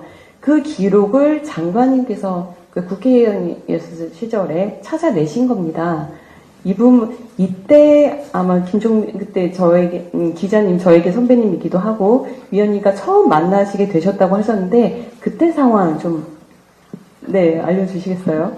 그 저는 이제 추위원님을 이제 신문 언론을 통해서나 이렇게 보고 있었습니다. 있던 시절인데 제가 기억이 99년도 한 봄쯤 될 것 같은데 그때가 이제 김대중 대통령께서 취임하신 지가 이제 1년이 이제 넘어갔을 때죠. 넘어갈 무렵이죠. 그래서 제가 이제 왜 김대중 대통령님은 4.3 특별법을 제정하겠다는 공약을 지키지 않는가라는 기사를 좀 많이 썼었어요. 근데 그것 때문인지 어쨌든 어떤 분으로부터 전화를 받았는데 당신 이름이 추미애 의원이라는 거예요. 그래서 저는 깜짝 놀랐죠. 그래서 저하고 무슨 이런저런 뭐 제가 하소연을 하다가 제가 명색이 기자지만 저희가 국가기록원에 접근하기조차 어렵습니다. 그런데 어떻게 에, 진상 규명을 할 수가 제대로 할 수가 있겠습니까? 라고 말씀하셨 드렸더니 추연님이 어 그래요? 그럼 우리 내일 같이 국가기록원 갈까요? 이런 거예요. 너무 깜짝 놀랐어요. 응? 그래서 추연님은 어떤 분인가? 그래서 우리 신문사에 법조인 편람이라는 게 있었거든요. 그 검사, 판사, 명함판 사진 나오고, 그래서 이렇게 뒤져봤는데, 그 대학교 한 1학년 때쯤 찍은 사진 같아. 근데 진짜, 이런 말 하면 저, 저 옆에서 실례지만, 요즘 어떤 아이돌 가수보다 훨씬 더 이쁜 그런 판사였어요. 아무튼 그래서 대전에 가서 대전에 만나서 국가기록원 같이 방문하고 가서 이런저런 자료를 찾고 어, 그러는 와중에 이제 국가기록원에서 수행명부를 주연님이 발굴된 거죠. 저희가 같이 가서 할 때는 그때는 못 찾았거든요. 근데 나중에 의원님이 찾으셨어요. 그걸 어떻게 찾게 되셨는지. 그때 아마 제가 수행 비서가 어, 없을 때 같아요. 그래서 어, 대전하고 이제 부산 지소가 있으니까 이제 큰 데를 먼저 찾았는데 대전 지소를 같이 갔는데 없고 허탈했죠. 그래서 이제 부산 지소를 고속버스를 타고 이제 갔어요. 이제 이 보좌관 데리고 보좌관도 여성이에요. 그 여자 둘이 이제 그 한여름에 이렇게 갔더니 어 마침 이제 마이크로필름 작업을 하느라고 문서들이 다 창고에서 나온 거예요. 나오니까 보기가 쉬워졌죠. 네. 그래서 그 수영인 명부를 이제 찾게 됐어요. 그래서 그 자리에서 이게 어, 복사가 안 된다 그래요. 그러니까 눈으로만 보라는 거죠. 일단 열람권밖에 없어서 복사도 안 되고 그래서 이제 이 언론 언론 이렇게 봤더니 뭐 15살 뭐 이런 소년도 있고요. 여성도 있고 어, 물론 이제 공무원도 있었어요. 어, 그리고 농부 이런 분들이 있는데 어, 뭐그 제명이 다 엄청나죠. 뭐 내란죄 뭐 이렇게 돼 있는데 이게 어떻게 어, 즉시 재판이 되, 될 수가 있는지 어, 수형인 그러니까 육지 그러니까 제주도는 이미 제주 사산이 어, 3.1절 47년 3.1절에서부터 시작이 됐으니까 그 이듬해 4월 3일까지 한 1년 진행되면서 제주도 현무소는 이미 초등학교까지 다 빌려가지고 다, 다 제주에 웬만한 사람, 한 소리 한다는 사람은 다 잡아 가뒀어요. 그러니까 가득 찬 거죠. 그러니까 이제 이 사람들을 재판을 해가지고 육지 형무소로 다 분산을 해놓은 거죠. 그러니까 그 근거 기록인 거예요. 이것이 수형인 명부라는 게 이런 이런 사람을 직결 재판해가지고 육지 형무소로 다 보냈습니다. 라는 엄청난 기록인 거죠. 그래서 이 이해를 하던데 한참 걸렸어. 무슨 이런 황당무계한 것이 있느냐. 그러니까 조금 음미를 할 시간이 좀 필요했어요. 이거 자꾸 이렇게 생각해 볼수록 아, 몸에 이렇게 닭살 돋듯이 막 무서운 거예요, 저 자신이. 그러니까 누가 뭐 이런 늠름한 남성이 있어가지고 이걸 좀 위로를 받았으면 좋겠는데 여자 둘이 갔으니까 그것도 안 되고 그러니까 그 첫날은 사실은 그랬어요. 그래서 밤늦게 이렇게 그 고속버스 타고 다시 올라오면서 아, 또 봐야 되겠구나, 이게. 예, 그리고 그날 생각하면 나중에 생각하니까 마치 저를 통해서 이걸 세상에 알리라고 그 돌아가신 영령들께서 어, 그렇게 찾아오시지 않았나. 이제 저 나름 그런 생각까지 드는 날이었어요, 그날은. 아니 이거 들으시는 분들 중에는 그러니까 그 수영인 명부를 찾아낸 게 뭐가 그렇게 대단한 일이길래 그 도대체 이게 어떤 의미를 가지고 있길래 이렇게까지 어, 사람들이 여기에 대해서 그 의미를 부여할까라고 궁금해하시는 분들이 계실 거예요. 혹시 김종미 의원님 이게 어떤 의미를 가지고 있는지 설명을 좀 부탁드리겠습니다. 아니 근데 그 제가 의원께 뭐 장관님이시기도 하지만 제가 처음 뵀을 때는 의원님이시니까 의원님들끼리 이렇게 국회에서 이렇게 텔레비전 보면 존경하는 뭐 아무개 의원님 이렇게 하잖아요. 근데 내가 볼 때는 뭐 존경하는 것 같지도 않으면서 의례적으로 존경하는 의원님 이렇게 하는데 진짜로 존경할 때는 뭐라고 부르나요? 그러면 진심으로 존경하는 의원들한테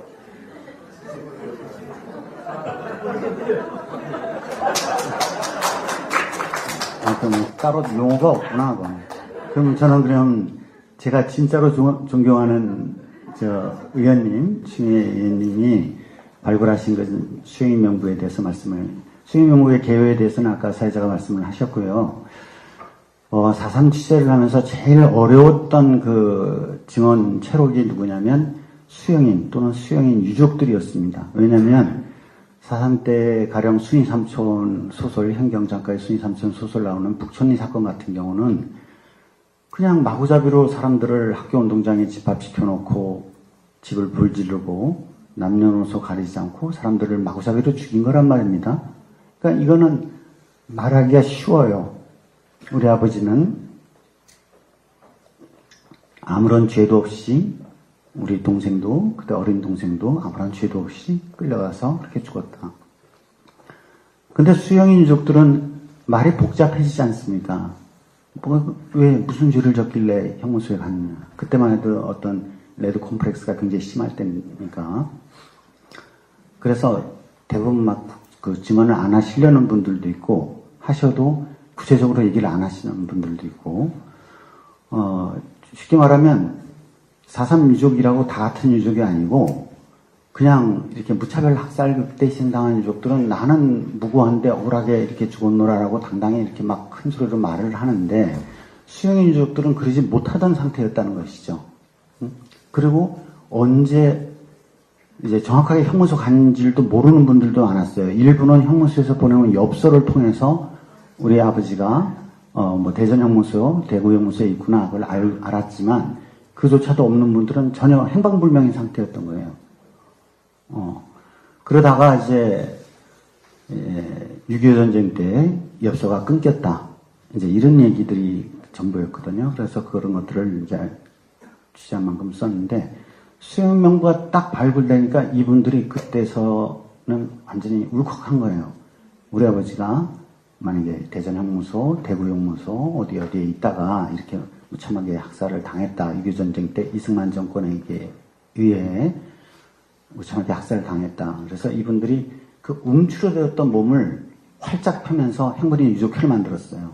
유족회를 만들고 그 전에는 기존 유족회는 반공 유족회에서 출범을 한 거거든요. 그래서 굉장히 그 소극적 활동을 하고 있었는데 행부인 유족회가 나중에 유족회랑 합치게 됐는데 그 지금은 행부인 유족회 유족들이 유족회를 좌지우지할 정도로 굉장히 큰 힘을 발휘하고 있습니다. 그래서 그분들은 이제 뭐랄까 그 자기를 둘러싸고 있는 멍에 이렇게 찌들고 우리 아버지는 사형 또는 무기징역 그래서 막 이렇게 찌들어 있다가 이 멍에를 한번 벗어 던지니까 가장 강력한 그 유족 집단이 됐습니다. 그래서 수행명부는 그렇게 큰 역할을 했고 지금 재심 사건이 계속 열리고 있거든요. 그거 역시도 수행명부가 있기 때문에 그분들이 무죄 판결을 받을 수 있다. 그래서 수행명부는 4.3 진상규명의 역사에 있어서 굉장히 중요한 그런 단초를 제공했다.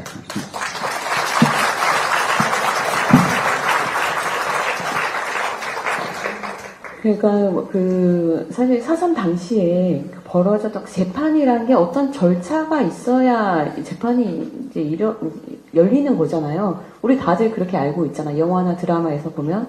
그런데 사선 당시에는 이런 절차조차 없이 그냥 사람들 불러놓고 얘는 몇 년, 몇 년 때리고 형무소 보내고 이래버린 거죠. 그런 기록들이 전부 다 이 수행명부를 통해서 불법 재판 사실들이 이제 드러나게 된 것입니다. 그래서 앞에 이제 설명을 해주셔서 너무 감사드리고요.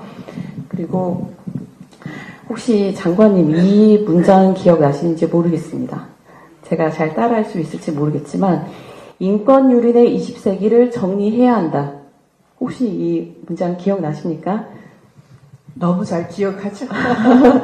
이게 1999년 네네. 10월 29일에 네. 대정부 질문 자리에서 그야말로 초선 국회의원으로서 사실 그 얼마나 이게 두렵지 않았겠습니까? 그, 그 어마어마 그 정치인들 앞에서 이런 말씀 하- 해주셨어요. 네. 그래서 그 제가 최근에 그 영상을 찾아봤는데 제주 말로는 아주 요망지다라고 표현하거든요. 근데 이게 아주 예, 부정적인 게 아니라 당차다. 아주 아, 그런 요망지. 표현이라고 아시면 됩니다. 그런 음. 발언 하시던 영상이 정말 인상 깊게 제가 봤습니다. 근데 보니까 한 19분 정도 내내를 그 긴 시간을 여러 사안을 말하면서 자신의 정치적 성과도 얘기하고 싶고 막 그런 게 있었을 것 같은데 사삼 당시에 일어났던 국가폭력의 그 잔혹함 그리고 그 피해를 설명하시면서 진상조사를 위한 특위를 구성해야 된다. 이걸 19분 내내 말씀하셨어요. 그 중간에는 후반부에는 마이크가 끊기기도 합니다. 그 어떤 발언 시간이 초과됐는데도 불구하고 그래도 그 자리에서 아주 요망지게 끝까지 발언을 이어나가시더라고요. 근데 그때 영상을 보니까 뒤에서 막 고함 소리도 나고 막 무슨 욕도 들리는 것 같고 이랬거든요. 혹시 그때 상황이 어땠는지 좀 설명을 해주셨으면 좋겠습니다. 제주 분들이 가장 힘들어했던 것이 어, 제주 전체를 사상적으로 어, 빨간칠을 하고 어, 또 서북 청년단이라고 와서 당신들은 다 빨갱이야 하고서 이유 없이 시비 걸고 어, 폭력 행사하고 억울함을 당해도 관에 가더라도 오히려 어, 네가 풀려나려면 돈 내라. 돈을 갈취하고 이랬던 기억이 어, 굉장히 아직도 트라우마이죠. 마찬가지로 제주 사삼을 풀 수 없었던 것도 어느 누구도 한편 제주를 제주를 이해해 주려고 하지 못했던 것도 바로 어, 빨갱이 칠하는 음, 그런 습성 그러니까 공포죠. 네. 그래서 아무도 입을 열지 못했어요. 특히 정치인은 더 어, 사상적으로 매도당하기 때문에 어, 뭐 김대중 대통령님 같이 어, 큰 정치인도 역시 그런 사상적인 피해자이셨죠. 그래서 아마 저에게 그 그런 과제를 어, 제주 4.3 문제를 풀어보라고 저에게 과제를 주셨지 않았나 이렇게 이제 생각을 하고 제가 노력을 하다 보니까 그 운명처럼 그 수양님 명부를 손에 넣게 됐어요. 그것은 어, 우리 김 기자님이 잘 설명했다시피 에, 그 뭔가가 문제가 있어서 재판을 받고 형무소에 갔겠거니 이렇게 에, 생각하고 그걸 더 유족들은 말할 수가 없고 더 자물쇠가 더 세게 채워져 있는 거죠. 어, 그런데 그것이 발굴됨으로써 어, 공식적으로 거론할 수 있는 힘이 된 거예요. 아 이렇게 에, 공식 정부 문건이 있기 때문에 이 진상을 밝혀보자 하는 실마리를 확보한 거예요. 그래서 제가 이 진상이라는 것은 제주 분들은 알지만 두려워서 다시 거론을 못해요. 요망지다를 당당하다 이렇게 했지만 제주분 아닌 분들은 굳지 마라, 굳지 마라. 무슨 말인지 아세요? 고하다, 그러니까 말할 고, 아래지 마라, 말하지 마라. 굳지 말아요. 그러니까 제주 사상 그러면 굳지 마! 이렇게 어른들이 얘기하기 때문에 그 제주에 있는 후세대도 조상들이 억울하다는 걸 알지 못해요. 금기예요. 그러니까 더 말할 육지로 건너올 수가 없었던 거지요. 그래서 어, 진상 요구를 할 수 있는 힘을 비로소 제가 가지게 된 것이고 아 이게 DJ도 못 푸신 거를 DJ가 나한테 줬을 때는 아 내가 이 어, 치열한 사명감 없이 이거 못 푸는 문제구나. DJ도 못 푸니까 나한테 줬겠지. 나 풀어야 되는데 그러면 정권 초반에 이걸 풀지 않으면 정권 후반은 힘이 딸려서도 못해.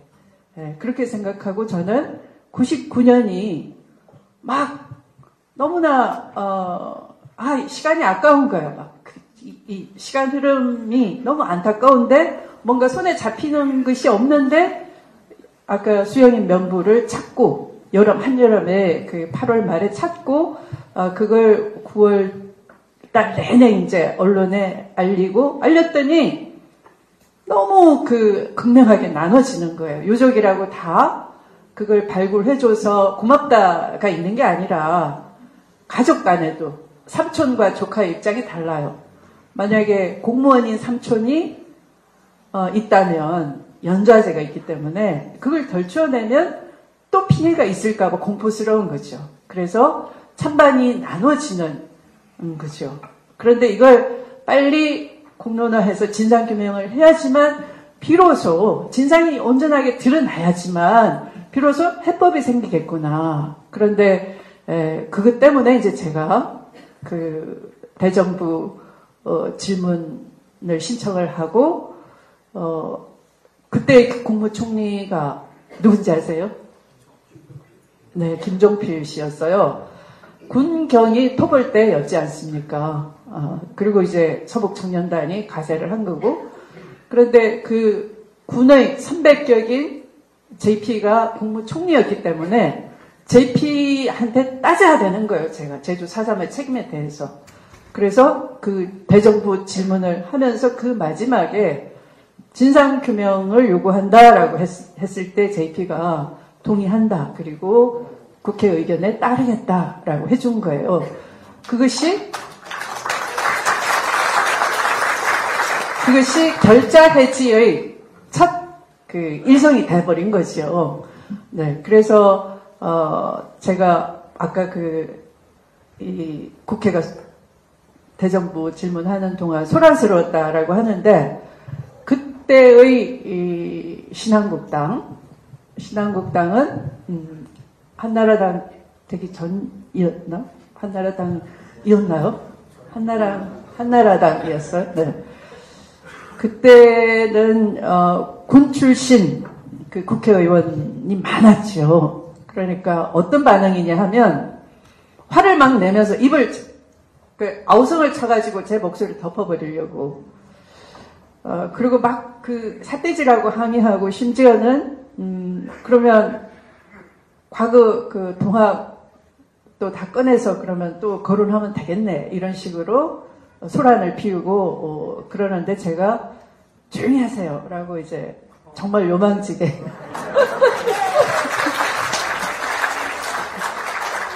어, 어, 했는데요. 어, 그리고 그때 또 제가 음, 좀 창피했던 것이 그 우리가 독일을 굉장히 어, 부러워하지 않습니까?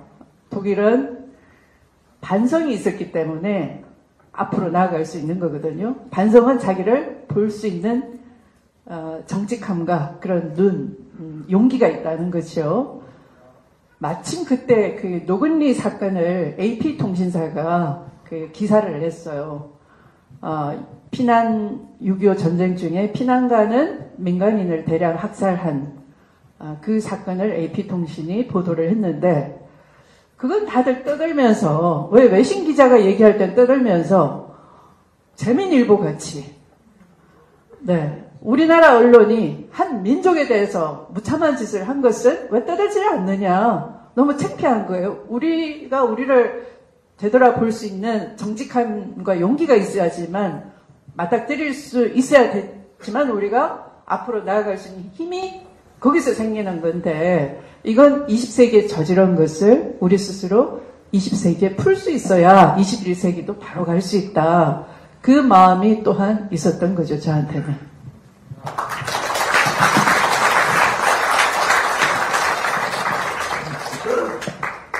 예, 아까 말씀도 잠깐 해주셨는데 그 대정부 질문에서 조용하세요 하고 이어진 말이 지금 이게 얼마나 중요한 순간인지 아십니까? 라고 하시더라고요. 그래서 정말 중요한 순간이었다고, 네, 그, 그 부분도 굉장히 인상이 남아서 또 말씀드렸습니다. 그, 이부, 이렇게 이제 그때 당시 국회의원으로서 진행해오던 이제 사상과 관련해서 노력하시고 이런 모습을 보시면서 아까 김종민 의원님께서 진짜로 존경하는 이라고 표현까지 해주셨는데요. 이렇게 사실 그 장관님이 제주 출신도 아니시고 이런 분이 이렇게까지 사삼에까지 그렇게 애를 쓰시는 모습 보고 좀 남다르셨을 것 같아요. 좀 보, 보, 어떻게 보셨었나요? 네, 위원님은. 네네. 전생에 조상이 제주도 분이 아니었나?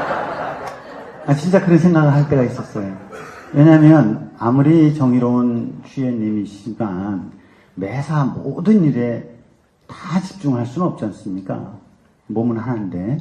그런데 사산 문제에 관한 그 수행명부 99년 발굴은 물론이고 좀 이따 이제 얘기하게 될 특별법 제정, 그 다음에 최근에 특별법이 개정됨으로써 어, 수행인들이 이제 직권 재심을 통해서 무죄 판결을 받는 것까지 그것까지도 다 추위원님의 그 수는 공들이 다 거기에 배어 있다. 그래서 제가 아까 어 그냥 존경하는 의원님이 아니라 진짜로 존경하는 의원님한테 뭐라고 표현하는가 정말로 궁금해서 물어본 겁니다.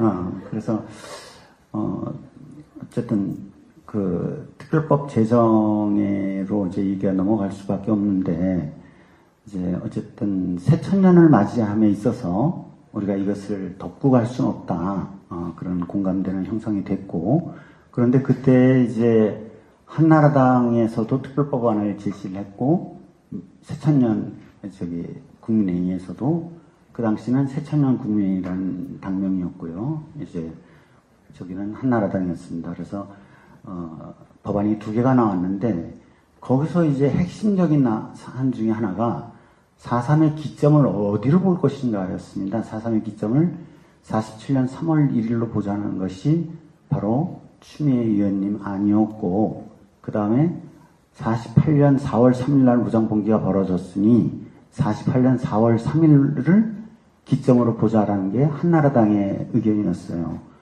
근데 그것은 당연히 추미애 의원님 안대로 해야 맞는 것이 만약에 48년 4월 3일을 기점으로 한다면 제주 사람들은 살짝 미친 사람들이 돼버리는 거예요. 아무 일도 벌어지지 않았는데 아무 원인도 없는데 아무런 배경도 없이 갑자기 경찰서를 습격한 그런 이상한 사람들이 돼버리는 거죠.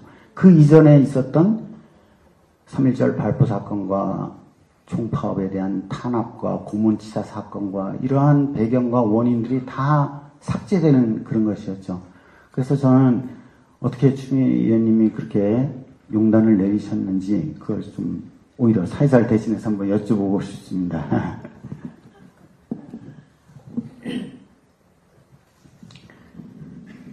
아까 강연 잘 들으셨죠?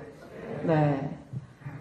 어, 47년 3월 1일은 음, 해방되고 다음 다음 해에 맞는 어, 3월 3일절인데요.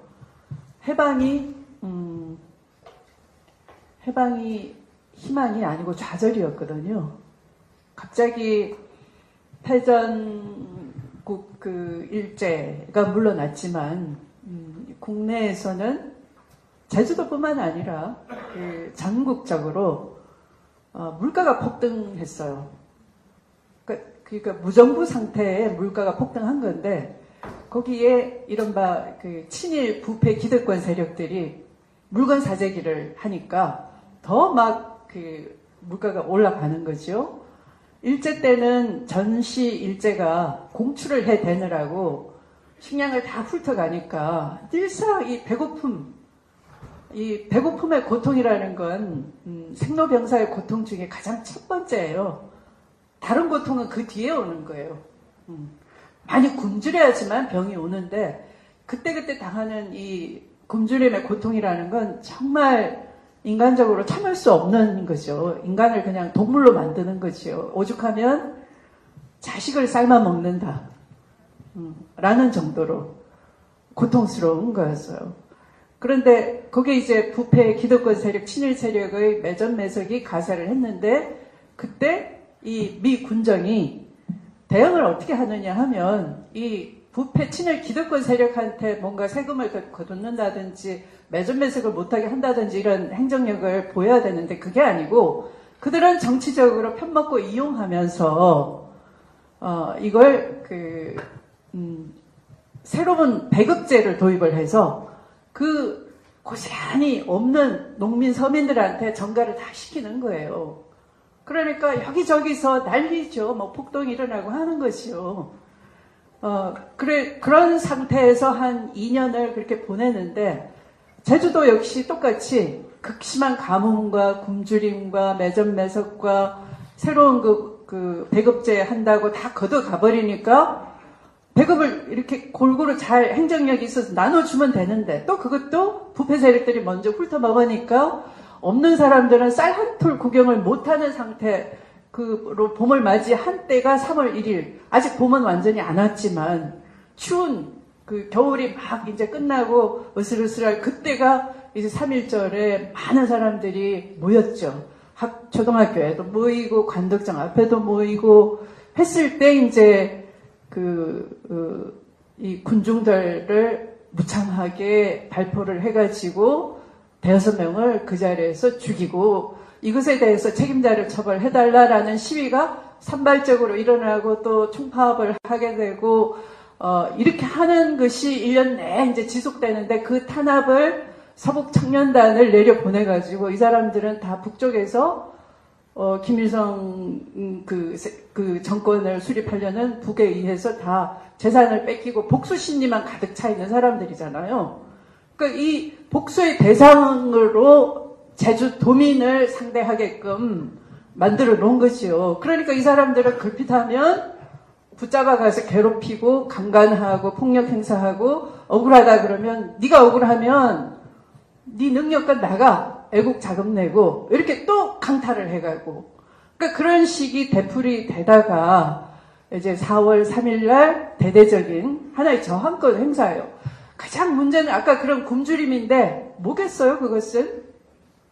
경제적으로 공공하다, 가난하다라는 것에 대한 아우성이지요. 똑바로 행정해. 어, 이런 규탄인 것이요. 그 저항권 행사인 것이요. 그래서 이 4월 3일 그 봉기가 제주 전역에서 일어났던 것인데 그것을 아까 원인은 다 잘라내고 배경 다 잘라내고 4월 3일 대규모 지서 습격을 해가지고 폭력을 행사했다부터 얘기를 하자라고 그 당시에 제주 출신 국회의원이 그러시는 거예요. 그래서 제가 우리 김 기자한테 전화를 했어요. 지금은 김종민 위원이지만 그때는 이제 기자였죠. 예, 제가 대전 같이 갈래요? 데이트 신청도 했던. 네. 그랬던 그래서 이제 전화를 했어요. 그때 나중에 보니까 그 저기 예, 찜질방에서 전화를 받으셨대. 이거 이거 47년 3월 1일 발포 사건부터 시작하자는 거를 제주 출신 의원이 반대하는데요. 어떡할까요? 그러니까 안 된다고 하는 거예요. 그 법을 통과시키면 이 법은 있으나 마나 한 거다라고 화를 막 내는 거예요. 그래서 이제 알았다고 이제 전화를 끊고서 그 제주 출신 의원님한테 난, 난 도저히 그렇게는 못하겠다 그랬더니 이분이 하는 얘기가 어 3월 47년 3월 1일부터 1년 동안 무슨 일이 있었는지 난 몰라요. 왜 모릅니까? 당신 제주 출신인데 나 그때 서울에서 공부하고 있었거든요. 난 몰라요. 그러니까 내가 아는 대로 4월 3일부터 하는 게 맞아요. 이랬어요. 그래서 아 당신이 제주 출신인데도 서울에 있어서 모른다 그러면 빠지세요.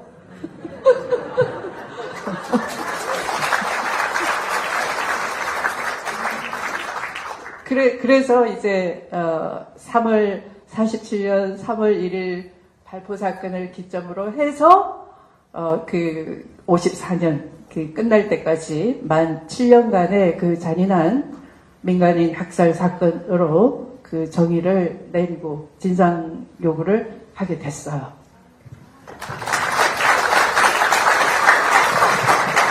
그리고 그 어떻게 보면 김대중 대통령님도 역사 바로 세우기 위해서 정의를 바로 세우기 위해서 노력하신 분은 분명하지만 그분은 스스로가 오랫동안 뭐 빨갱이니 무슨 용공분자니 이런 저 험담을 들으면서 살아오신 분 아닙니까? 그래서 이제 대통령도 어렵게 되셨는데 어떻게 대통령님을 설득을 하실 수가 있었나요? 또 그 그 당시엔 DJ 피아남으로 저 김종필 총리도 있었는데 우리 의원님이 어떻게 설득을 하셨는지? 어, 그냥 이심전심인 것 같아요. 설득이라기보다 이제 대통령님은 어, 사실은 이 문제는 대통령 선거 운동 과정에서부터 현안이었는데 자꾸 어, 정권을 잡아야 풀 거 아니냐 이렇게 미래 과제로 자꾸 피하시더라고요.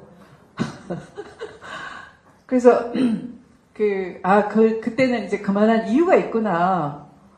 음, 그리고 대통령 되시고 난 뒤에 저를 사삼 당내 특위에 부위원장으로 이제 지명을 하시고, 어, 그냥 제 눈치만 많이 보시는 거예요. 근데 저는 아까 말씀드린 대로 이 98년에 그 임명장을 받았지만 공청회를 열어보니 아까 그 미망인 그, 어, 말씀을 하셨잖아요. 근데 이 군경 미망인 쪽이 와가지고 그 공청회장을 막 뒤엎을 듯이 자리 다 차지하고 그 제주 사삼 문제를 제대로 보고자 하는 분들 자리를 양보를 안 해주고 이분들이 이제 저를 상대로 윽박지르려고 하고 이제 그 분위기에서 아 이게 군경을 돌파하지 않으면 참 어렵겠구나. 그래서 약간 후퇴를 하는 거죠. 어떤 식이냐.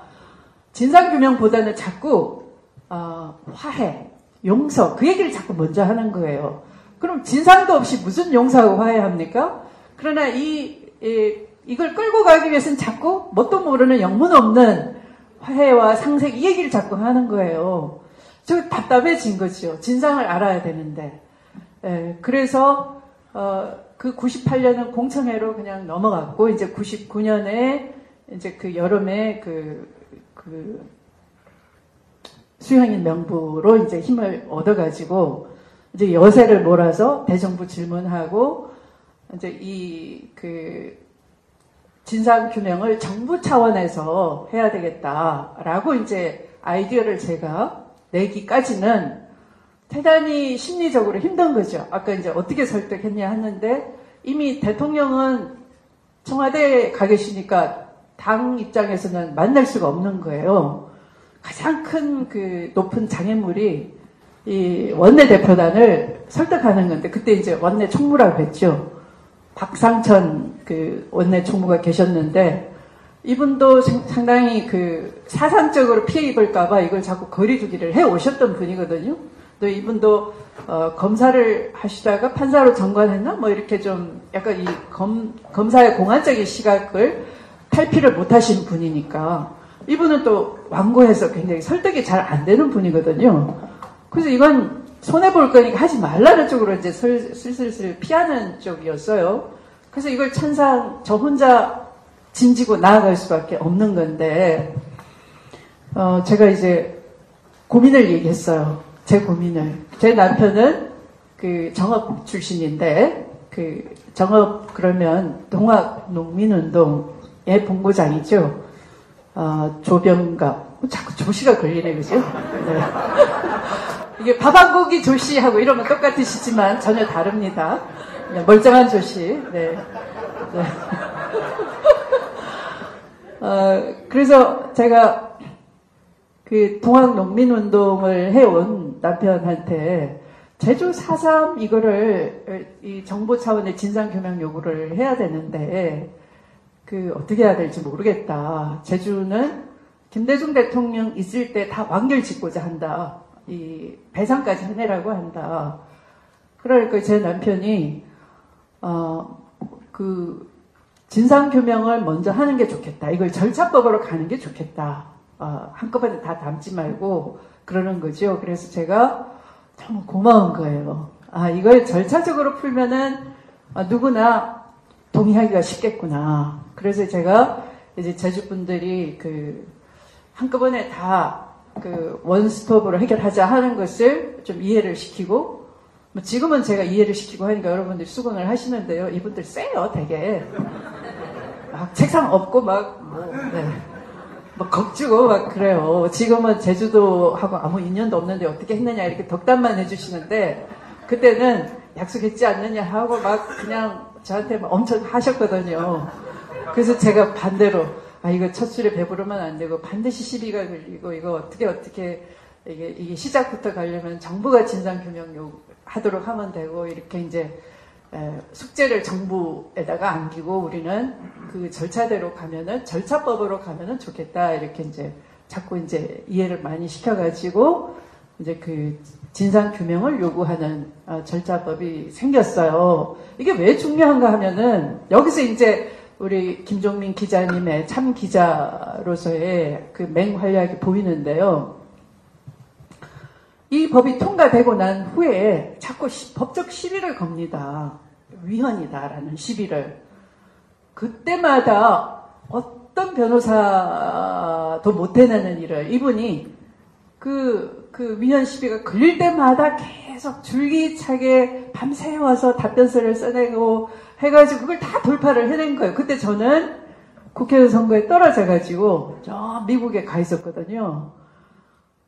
연락도 안 되는데 나중에 와서 이렇게 제가 이제 그 겪은 게 너무 그 도와주지를 못해서 미안스러워 가지고 그때 어떻게 했는지 좀 카피해서 보내달라고 했어요. 그랬더니 아, 그 헌법재판소에 낸 그 서명 같은 걸 쭉 보내주더라고요.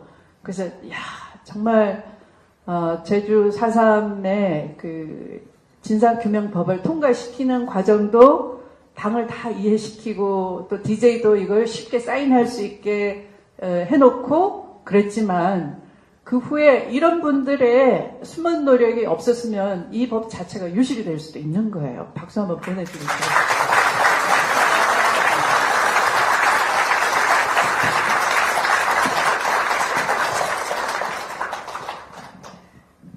당시 그 위헌 관련 소송 그 소송 수행자로 하, 김종민 의원님께서 하시면서 이제 007을 능가할 정도로 엄청나게 네 그때 막 해서 진짜 그, 그 모든 그 말도 안 되는 논리를 다 이겨내는 걸로 알고 있습니다.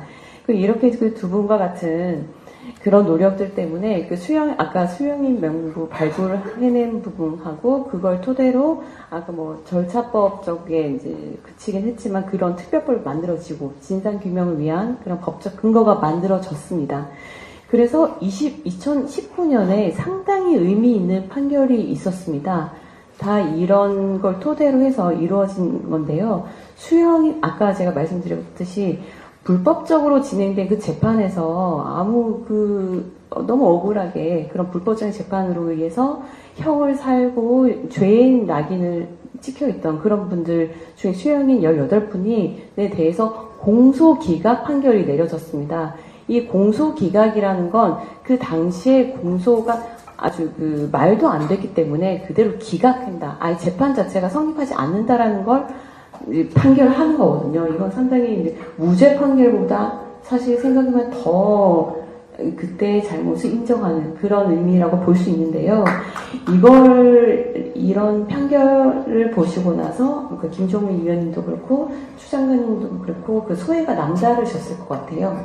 20년이 지난 후였지만 어떠셨는지. 네. 예, 뭐 그건 뭐 저는 그때 이제 판사가 아, 변호사 측에서가 저를 증인으로 채택해서 법정에서 그 군법회의 수행인 또 군법회의가 얼마나 엉터리 재판이었는지 그런 것에 대해서 이제 뭐 증언했을 뿐이고요. 오히려 저는 그것보다도 지금 이제 특별법이 이제 한 줄에 배부를 수는 없다라고 아까 의원님께서 말씀하셨는데 차츰차츰 우리가 법을 개정하면서 조금 조금씩 앞으로 향해 나아갔습니다. 근데 최종적으로는 이제 어, 희생자에 대한 보상을 하고 그 다음에 이제 군법회를 무효화시키는 것과 다름없는 검찰의 직권 재심이 이제 이루어지게 법이 개정됐죠. 어, 그 문제는 오히려 의원님께서 법무부 장관님으로 계실 때 있었던 일이기 때문에 의원님이 잘 아실 거라고 생각이 됩니다. 왜냐하면 그 직권 재심이라는 것이 얼마나 중요하냐면 재심이라는 것은 정말로 하기 어려운 거거든요. 왜냐하면 검사는 자기 선배의 기소를 부정하는 것이고 판사도 자기 선배 판사의 판결을 부정하는 것이기 때문에 웬만해서는 재심이라는 것이 이루어질 수가 없습니다. 어, 그런데 법적으로 아예 검찰이 직권 재심을 하도록 법이 개정됐습니다. 그것은 검사가 우리 피해자가 일일이 변호사를 돈 주고 선임하지 않아도 검사가 먼저 조사를 하고 검사가 무죄 구형을 하고 그러니 당연히 무죄 판결을 하는. 근데 그것은 바로 어, 추의원님이 법무장관으로 계실 때 그때 입법 예고도 되고 했었는데 그 말씀을 오히려 듣는 것이 좋을 것 같습니다. 예. 2019년에 음, 그 무죄 취지의 공소기각 그 판결이 났어요. 이제 그것은 이렇게 김 기자님처럼 증인이 돼서 그 그런 재판 결론을 할 수 있게끔 음, 그 노력해 주신 분의 그 결과라고 생각을 해요. 2020년에 제가 법무부 장관이 됐어요. 그래서 제가 법무부 장관이 돼서 그 어, 사실은 아까 그 수영인 명부의 판결에 제대로 된 판결이 없었다라는 걸 엿볼 수가 있었던 거거든요. 그러니까 그게 근거가 돼서 그 명단에 있었던 분들과 유족들이 이제 개별적으로 소송해가지고 이 무죄 취지의 공소기각을 받아내는 건데 이건 우리 사회자님 말씀한 것처럼 엉터리 기소에서 출발한 거니까 국가가 애초에 잘못한 거잖아요. 그러니까 국가가 결자해지 해야 돼요. 그래서 이걸 유족의 신청이 없더라도 국가 스스로 직권 재심을 해가지고 이 법적으로 족쇄를 풀어주자. 아, 라고 적극적 검, 토를 해보라고 이제 제가 얘기를 한 거죠. 마침 이제 에, 법무부에는 그 당시 제주에서 무죄 취재 공소 기각 결론이 날 수 있게끔 증인이 되신 김 기자님 의견이 맞다라고 내부 검토를 하는 데는 또, 또 똑같은 검사가 검토를 해야 되거든요. 그 검토를 했던 검사가 법무부 과장으로 와 있었어요. 권상대라고. 지금은 이제 변호사가 됐습니다. 그래서 그 권상대 과장한테 제가 칭찬을 막 해주면서 이걸 어, 직권 재심의 그, 그 법적 검토를 제대로 좀 해줘라. 어, 라고 이제 해준 거죠. 그래서 어, 그때 제가 음, 여러분 삼합 뭔지 아세요? 삼합? 돼지고기, 그 다음에 홍어, 김치. 예. 그러니까 이 절묘한 맛이 다 이 발효가 된 것이 하루아침에 되는 게 아니잖아요. 이 제주 문제의 그 보면 제주 출신 아닌 제가 당사자가 아닌 제3자 입장에서 이걸 객관화시킬 수가 있었어요. 어, 그런데 이건 오랫동안 반려가 된 거예요. 그죠? 어. 누가? 이런 분이, 이런 분이. 근데 그 권상대라는 검사가 이렇게 눈이 뜨인 채로 그 공소기각을 내부 검토를 그 제주지검에서 할 수 있었던 것은 바로 이 오랫동안 발효된 제주의 연구를 제주지검에 있는 검사들이 쇠 공기를 흡입할 수가 있었던 거예요. 제가 그 검사를 막 칭찬을 하고 그때 제주지검에 검사장으로 있었던 분을 막 격려를 해줬어. 그때 잘했다고. 지방 근무하면서 누구처럼 술만 만땅으로 맨날 취하는 게 아니라 나라 일을 보면서도 그렇게 하는 분도 있지만 그래서 외교를 엉망으로 만들지만 그죠? 중대한 인권 외교를 해야 될 장면에서 어, 무슨 뭐 돈가스 당하고 뭐 그럴 수도 있는 거지만 아 그 제주도 가면 골프하기 좋죠 술 마시기 좋은데 그게 아니고 양조은 이사장님을 모셔다가 제주 사삼에 대한 강연을 들었던 거예요. 어. 그러니까 제주 직업과 지금은 이 분들의 발효, 역사 발효에서 사장꾼 안에 다 있어서 삑사리가 안 나는 거예요.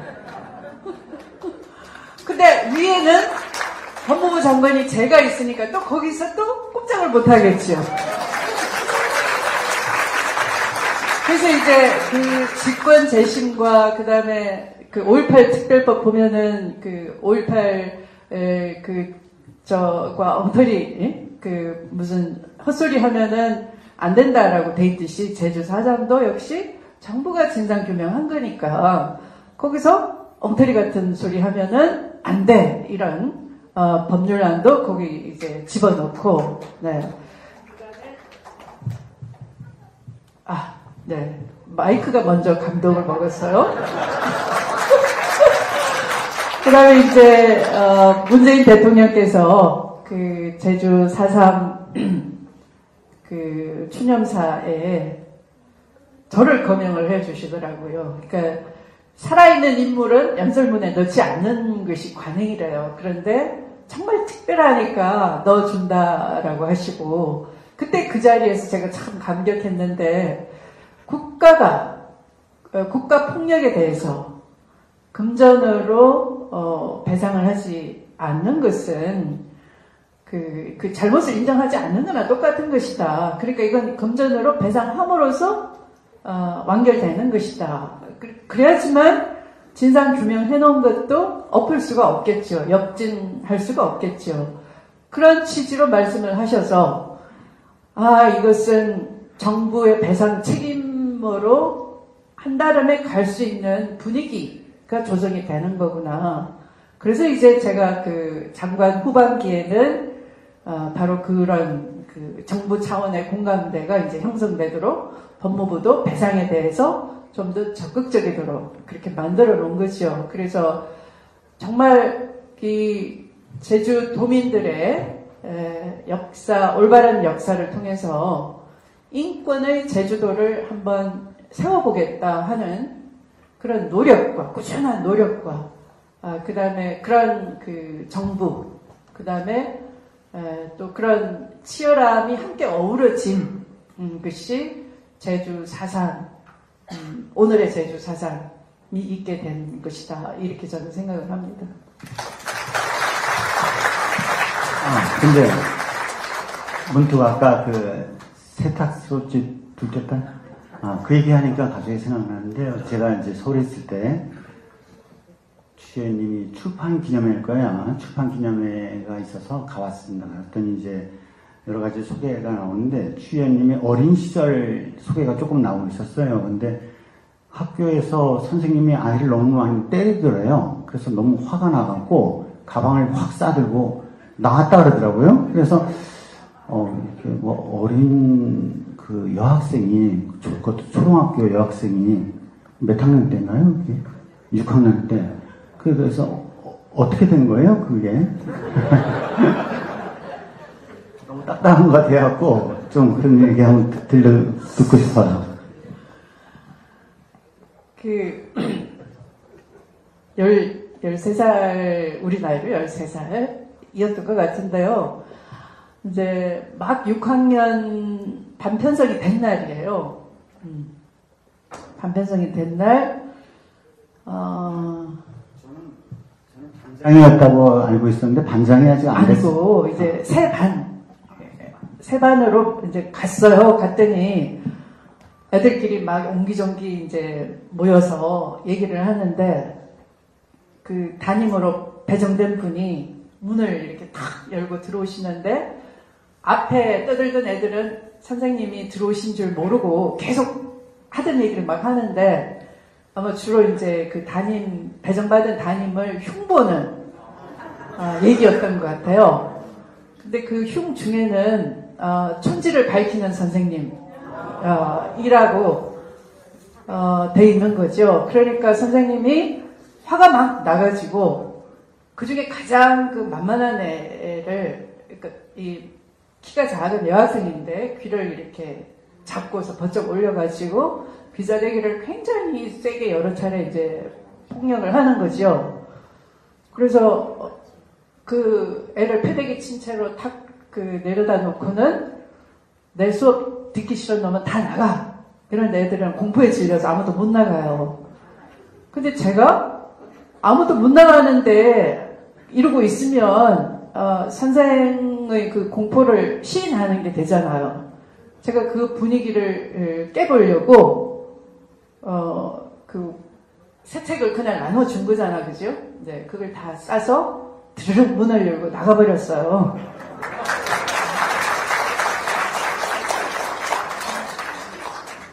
근데 이제 아까 그 제주도 딸도 아닌데 왜 그랬냐 그러는데 그게 저항 정신이죠. 그냥 그 촌지 밝히는 선생은 그 애국 성금 내라고 막 제주 도민을 괴롭히고 때리고 하는 잡아가지고 하는 서북 청년단 같은 거죠. 그렇게 갈치하면서 애국 성금 내줘서 고맙다 또 그러는 거죠. 앞으로 더 많이 내라 그러고. 네. 그거, 그거는, 그거나 천지 밝히는 선생을 흉보는데 또 그걸 폭력으로 대응하는 선생, 선생님, 님 붙여야 되나요? 어쨌든. 그리고, 어, 그, 거기서, 아, 저항하지 않으면 선생이 더 이상하게 되겠구나. 해서 이제 제가 하나의 저항 정신으로 문을, 비폭력 저항 운동이잖아요. 네. 문을 드르륵 열고 나간 거. 그거 제주도 분들하고 통하지 않나요? 저는 반장이었기 때문에 내가 대표로 나간다 그런 거로 알고 있었는데 그 잘못 알고 있었네요 제가. 아 잘못 알았죠. 그리고 이제 일주일 뒤에 반장 선거가 있었는데 제가 반장이 됐답니다.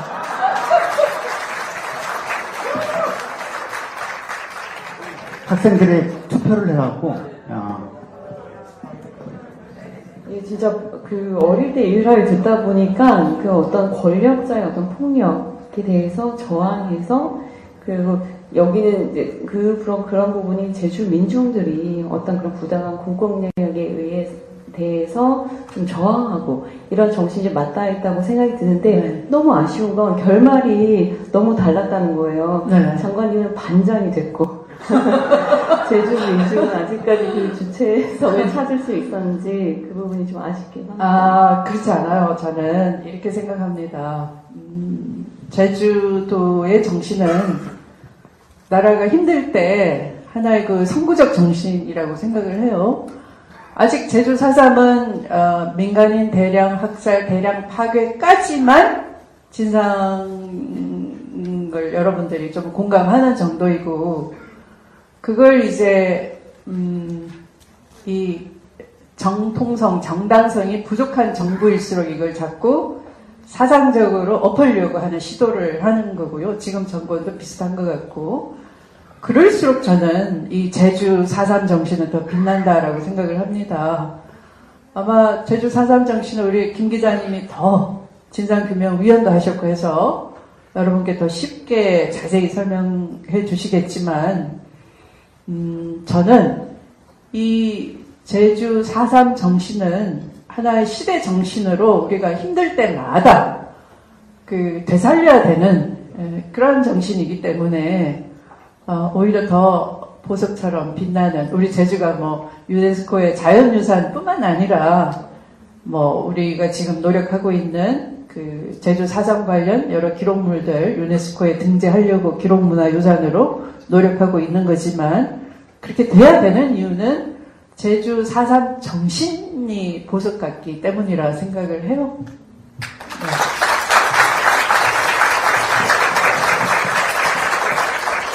네, 그 4.3의 정신이라는 표현을 해주셨어요. 그 여기 관련해서 뭐 4.3이 갖고 있는 성격, 그 지금까지 우리가 거쳐온 시대가 각 그, 각그 시공간마다 요구하는 그런 시대 정신은 계속 달라져 왔을 거라고 생각을 하는데요. 그러면 지금 2023년 오늘 4월 8일이죠. 이, 이 순간을 살고 있는 우리들이 이 바라보, 지, 지향해야 하는 그런 정신이라고 해야 될까요? 이 다음 세대까지 이어야 하는 정신은 도대체 무엇일까? 이거 김종민 위원님께 한번 여쭤보겠습니다. 4.3 7년 7개월을 좀 이렇게 좀 크게 썰어서 나눠 설명한다면 처음에 탄압의 국면이 있었고 탄압에 대해서 항쟁의 국면이 있었고 나중에는 정말 말로 표현할 수 없는 그 대학살의 국면이 이렇게 7년 7개월 동안 펼쳐집니다. 근데 예, 무장봉기 때그 슬로건이 바로 예, 크게 두 가지였는데요. 하나는 경찰과 서북청년회의 탄압에 대해 저항하겠다. 저항정신이라고 할 수가 있죠. 그러니까 항쟁 이렇게 표현할 수가 있죠. 그런데 저는 오랫동안 항쟁이라는 표현이 좀 부적절하다 그래서 항쟁이라는 표현에 좀 반대하는 입장이었습니다. 그건 크게 두 가지인데 하나는 그 무장대 과오로 희생된 사람들도 있거든요. 그러니까 그분들의 심정도 좀 헤아려줘야 된다. 에, 그런 점이 있었고요. 그런데 지금은 이제 사삼을 어떤 개인사, 가족사적으로만 볼 수는 없거든요. 큰 역사로 썰어서 봐야 되는데 또한 4.3을 항쟁이라고 하는데 제가 반대한 두 번째 이유는 4.3은 항쟁이라는 그 단어 하나만으로 이걸 다 포괄하기에는 너무 협소한 단어다라는 생각이 드는 거예요. 어.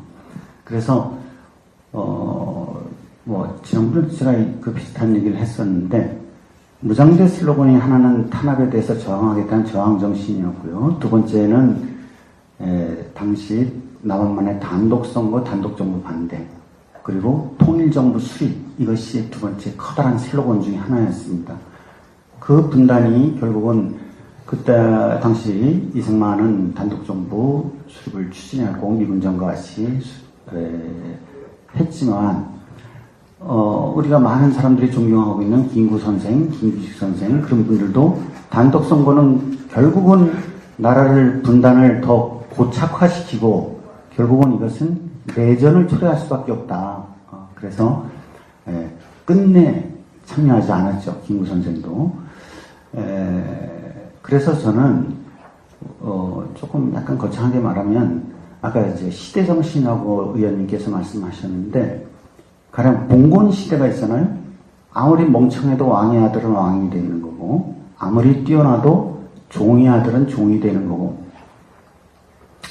그러한 태어나면서부터 그렇게 반상이 구별되는 그런 봉건 시대에도 여러 가지 가치들이 있겠죠. 가치들이. 소중한 가치들이. 근데 가장 커다란 시대적 사명이 뭐라고 하겠느냐라고 묻는다면 저는 그건 봉건 타파다. 그래서 프랑스 혁명이 위대하다라고 평가된 것 아닙니까? 그 다음에 이제 일제강점기라고 우리가 보통 얘기를 하는 일제강점기 때도 우리 민족이 실력이 없어서 공부를 제대로 안 해서 능력이 없어서 우리가 이렇게 나라를 빼앗겼다. 그러니까 실력을 양성하자. 뭐 실력 양성론. 또 나라에 빚이 있으니까 빚을 갚아주자. 국채보상운동. 뭐 이런 소소한 가치들이 있습니다. 그러나 일제강점기를 다 통과해서 가장 하나의 시대적 사명을 꼽으라면 그건 당연히 민족해방투쟁이 되겠죠.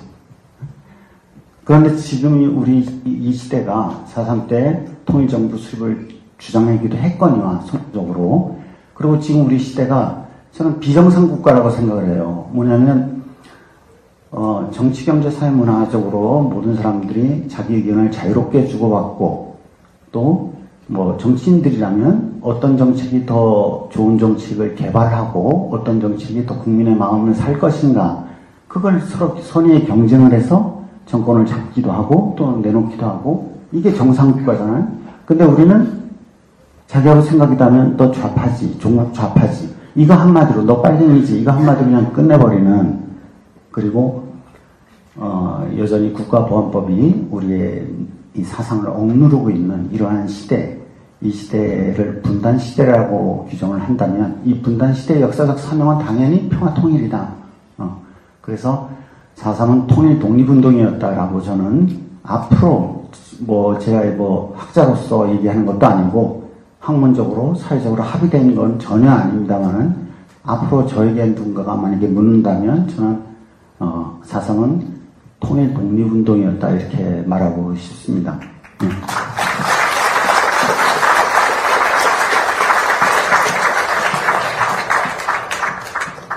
예, 통일 독립 운동이라고 네, 이름을 붙여주셨는데요. 혹시 장관님께서도 생각해둔 이름 있으세요?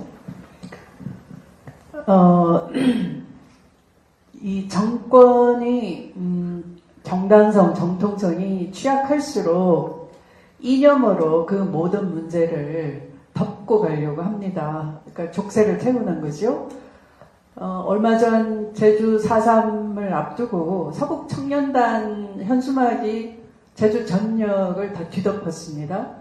그러면 이 서북 청년단은 그 과거의 서북 청년단하고 똑같은 것인가? 아니죠.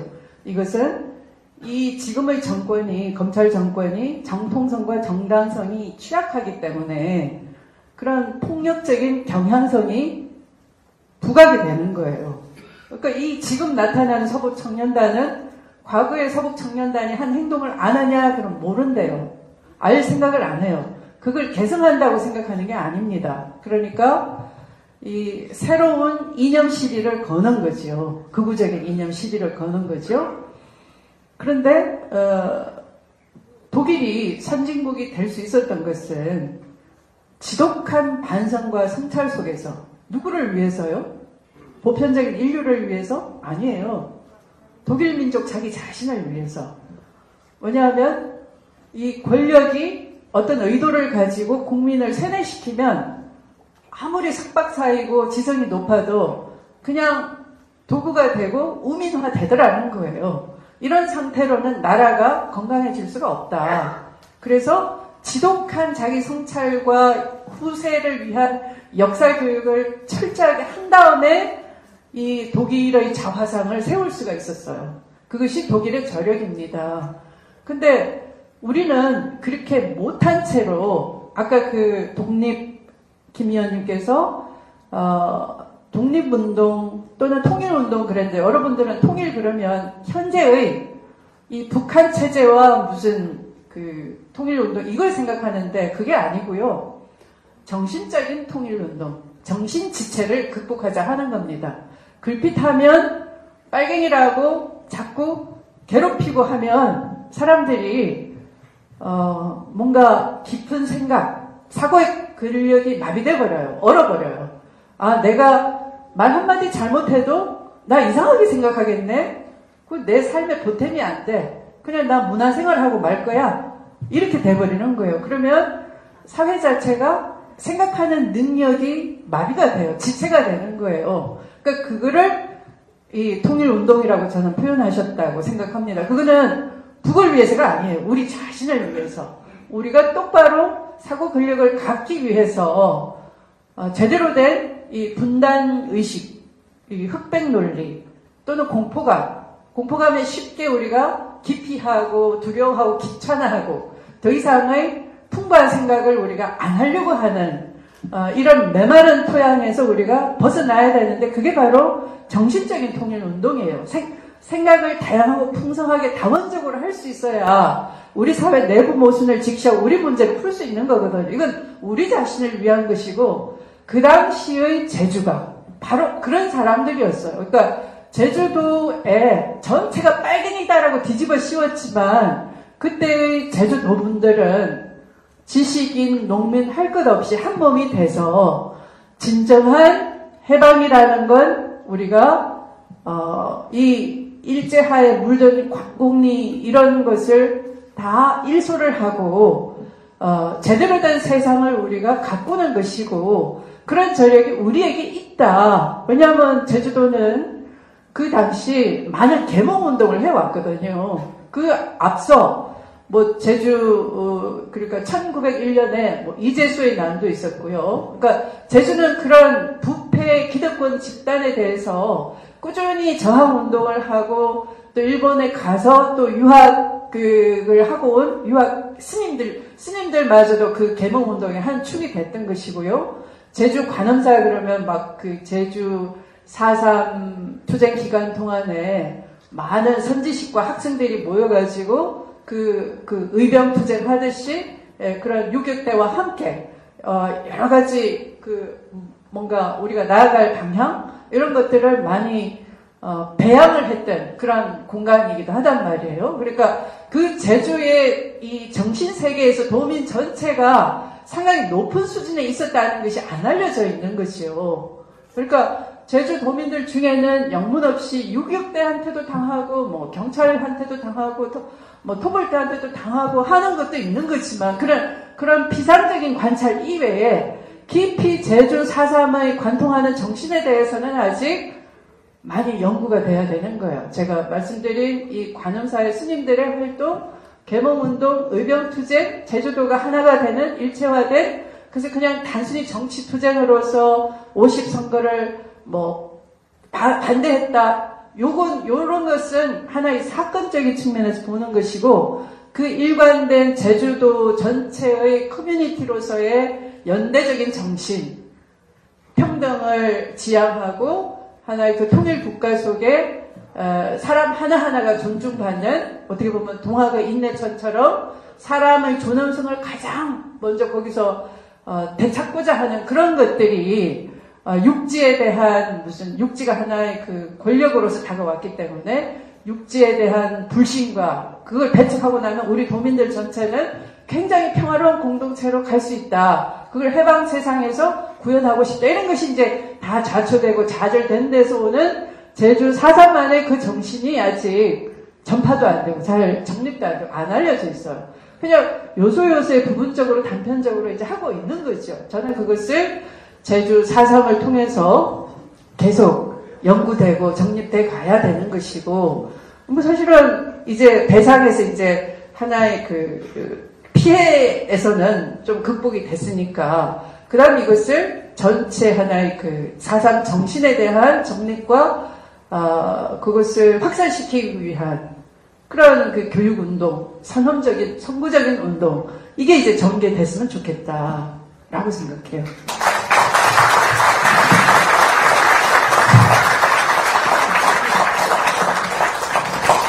예, 그 당시 그 제주 공동체, 공동체로서 갖고 있던 그런 연대 정신이라던가 또 인권의 관점으로서 볼 수 있는 그런 모든 그 사삼을 당시 우리 그 시공간에서 겪어야 했던 모든 경험들과 그리고 그 저항할 수밖에 없었던 그 상황들 그리고 그 통일과 또 독립을 향해 가는 그런 민중들의 열망 이런 모든 걸 좀 관통하는 그런 정신에 대한 연구는 앞으로도 계속 이루어져야 된다라고 해주신 말씀이라고 이해를 하겠고요.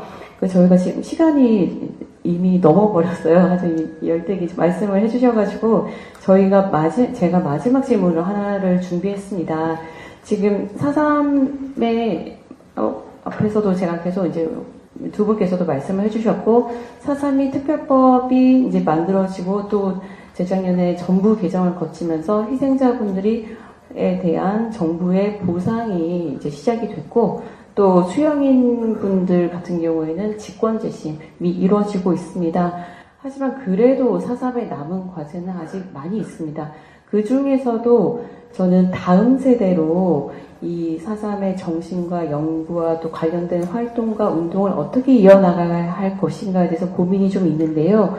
그 두 분께서 제2의 김종민 그리고 제2의 추미애 에게 하는 어, 전하고 싶은 메시지라거나 당부하고 싶은 말씀 있으시다면 각자 한 분씩 말씀해 주시면 그걸 저희 오늘 마지막 질문으로 제가 던지도록 하겠습니다. 그러니까 뭐 제가 대단한 사람인 것 같아서 좀 쑥스러운데 그 제가 8월 8일 정말 27살 때 신문사 들어갔는데 벌써 이제 머리가 허해졌습니다. 그 사이에 35년이 흘렀고요.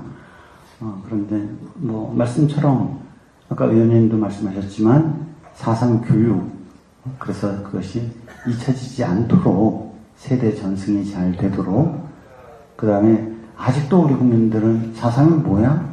어, 사삼이 뭐야? 사람 많이 죽었다던데 그게 뭐야? 이렇게 생각하는 사람들이 많거든요. 그래서 사삼 교육이 제대로 이루어지도록 어, 그런 여건이 마련돼서 이건 뭐 제 그냥 바람입니다. 뭐 그런 일이 계속 지속됐으면 좋겠다.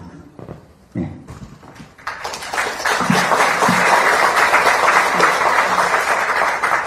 제2의 김종민에게 전하고 싶은 메시지는 따로 없으십니까?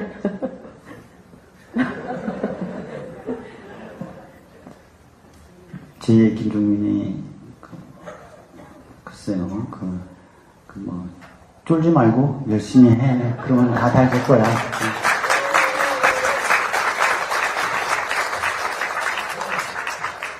그 우리 장관님께서 제2의 추미애에게 당부하고 싶은 메시지 부탁드립니다.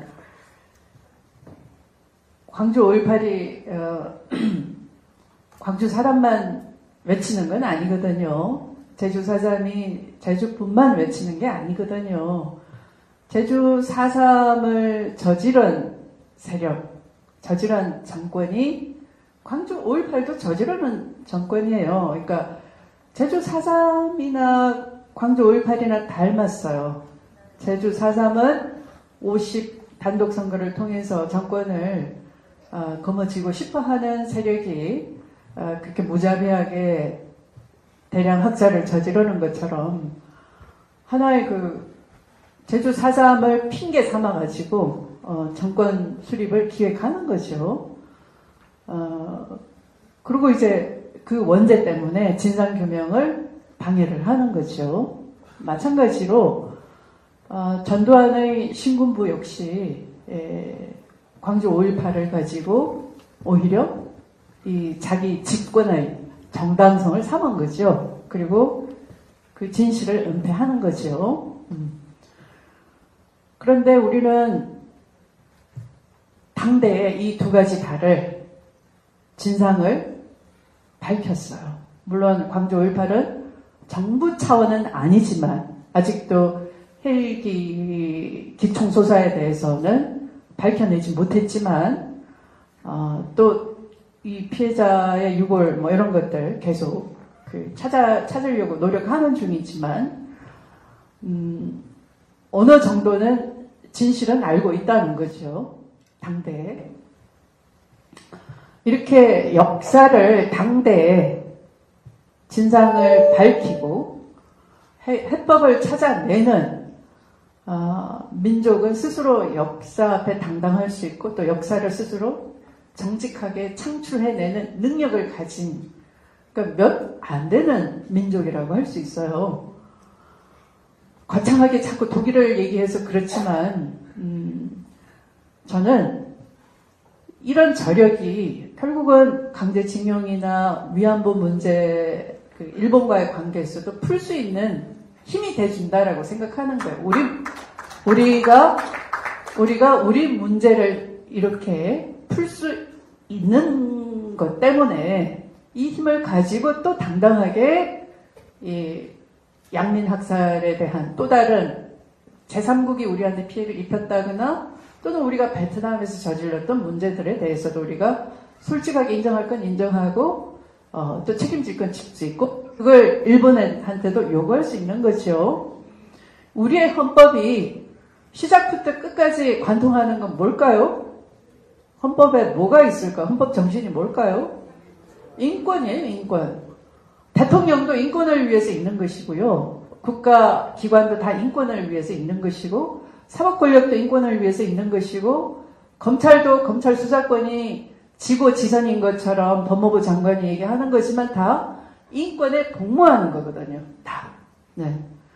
그리고 이 헌법을 지켜야 되는 헌법 정신도 인권. 인권은 좀 더 우아하게 표현하면 인간의 존엄과 가치예요. 그거 더 이상 아름다운 말은 없어요. 바이블에도 그게 다예요. 바이블에도 사랑이지만 그 사랑은 인간성에 대한 사랑인 거지요. 인간의 존엄과 가치를 우리가 사랑이라고 하는 거죠. 사랑은 그냥 그 자체가 목적이 아니에요. 인간의 존엄과 가치에 대한 자세를 우리는 사랑이라고 하는 거예요. 그러니까 이 인간의 존엄과 가치가 파괴되는 영역에서는 우리는 누구나 그게 나한테 떡을 줘, 밥을 줘, 이런 소리 하면 안 되는 거예요. 그게 내 문제인 날 똑같은 거예요. 우리가 아까 제가 얼핏 지나가듯이 얘기했지만 여러분들이 저런 소리 할 수 있어?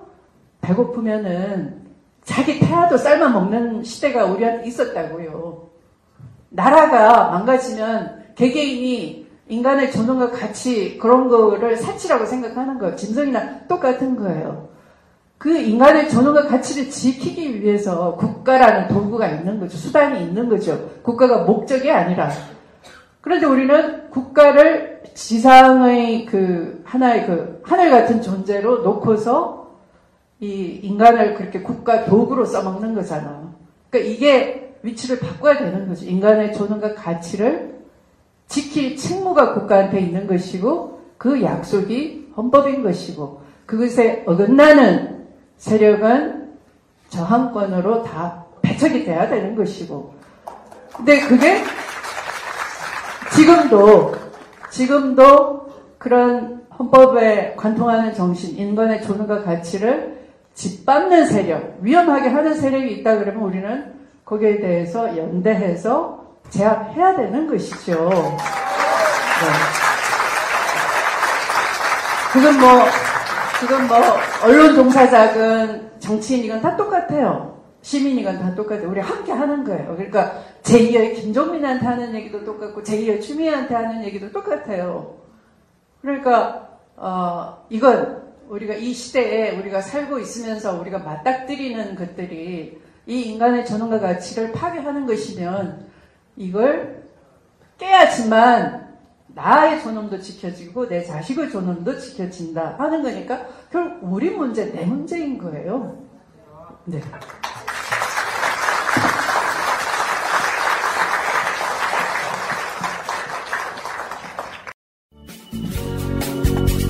이게 나라냐 이게 나라냐 우리는 끝까지 간다 촛불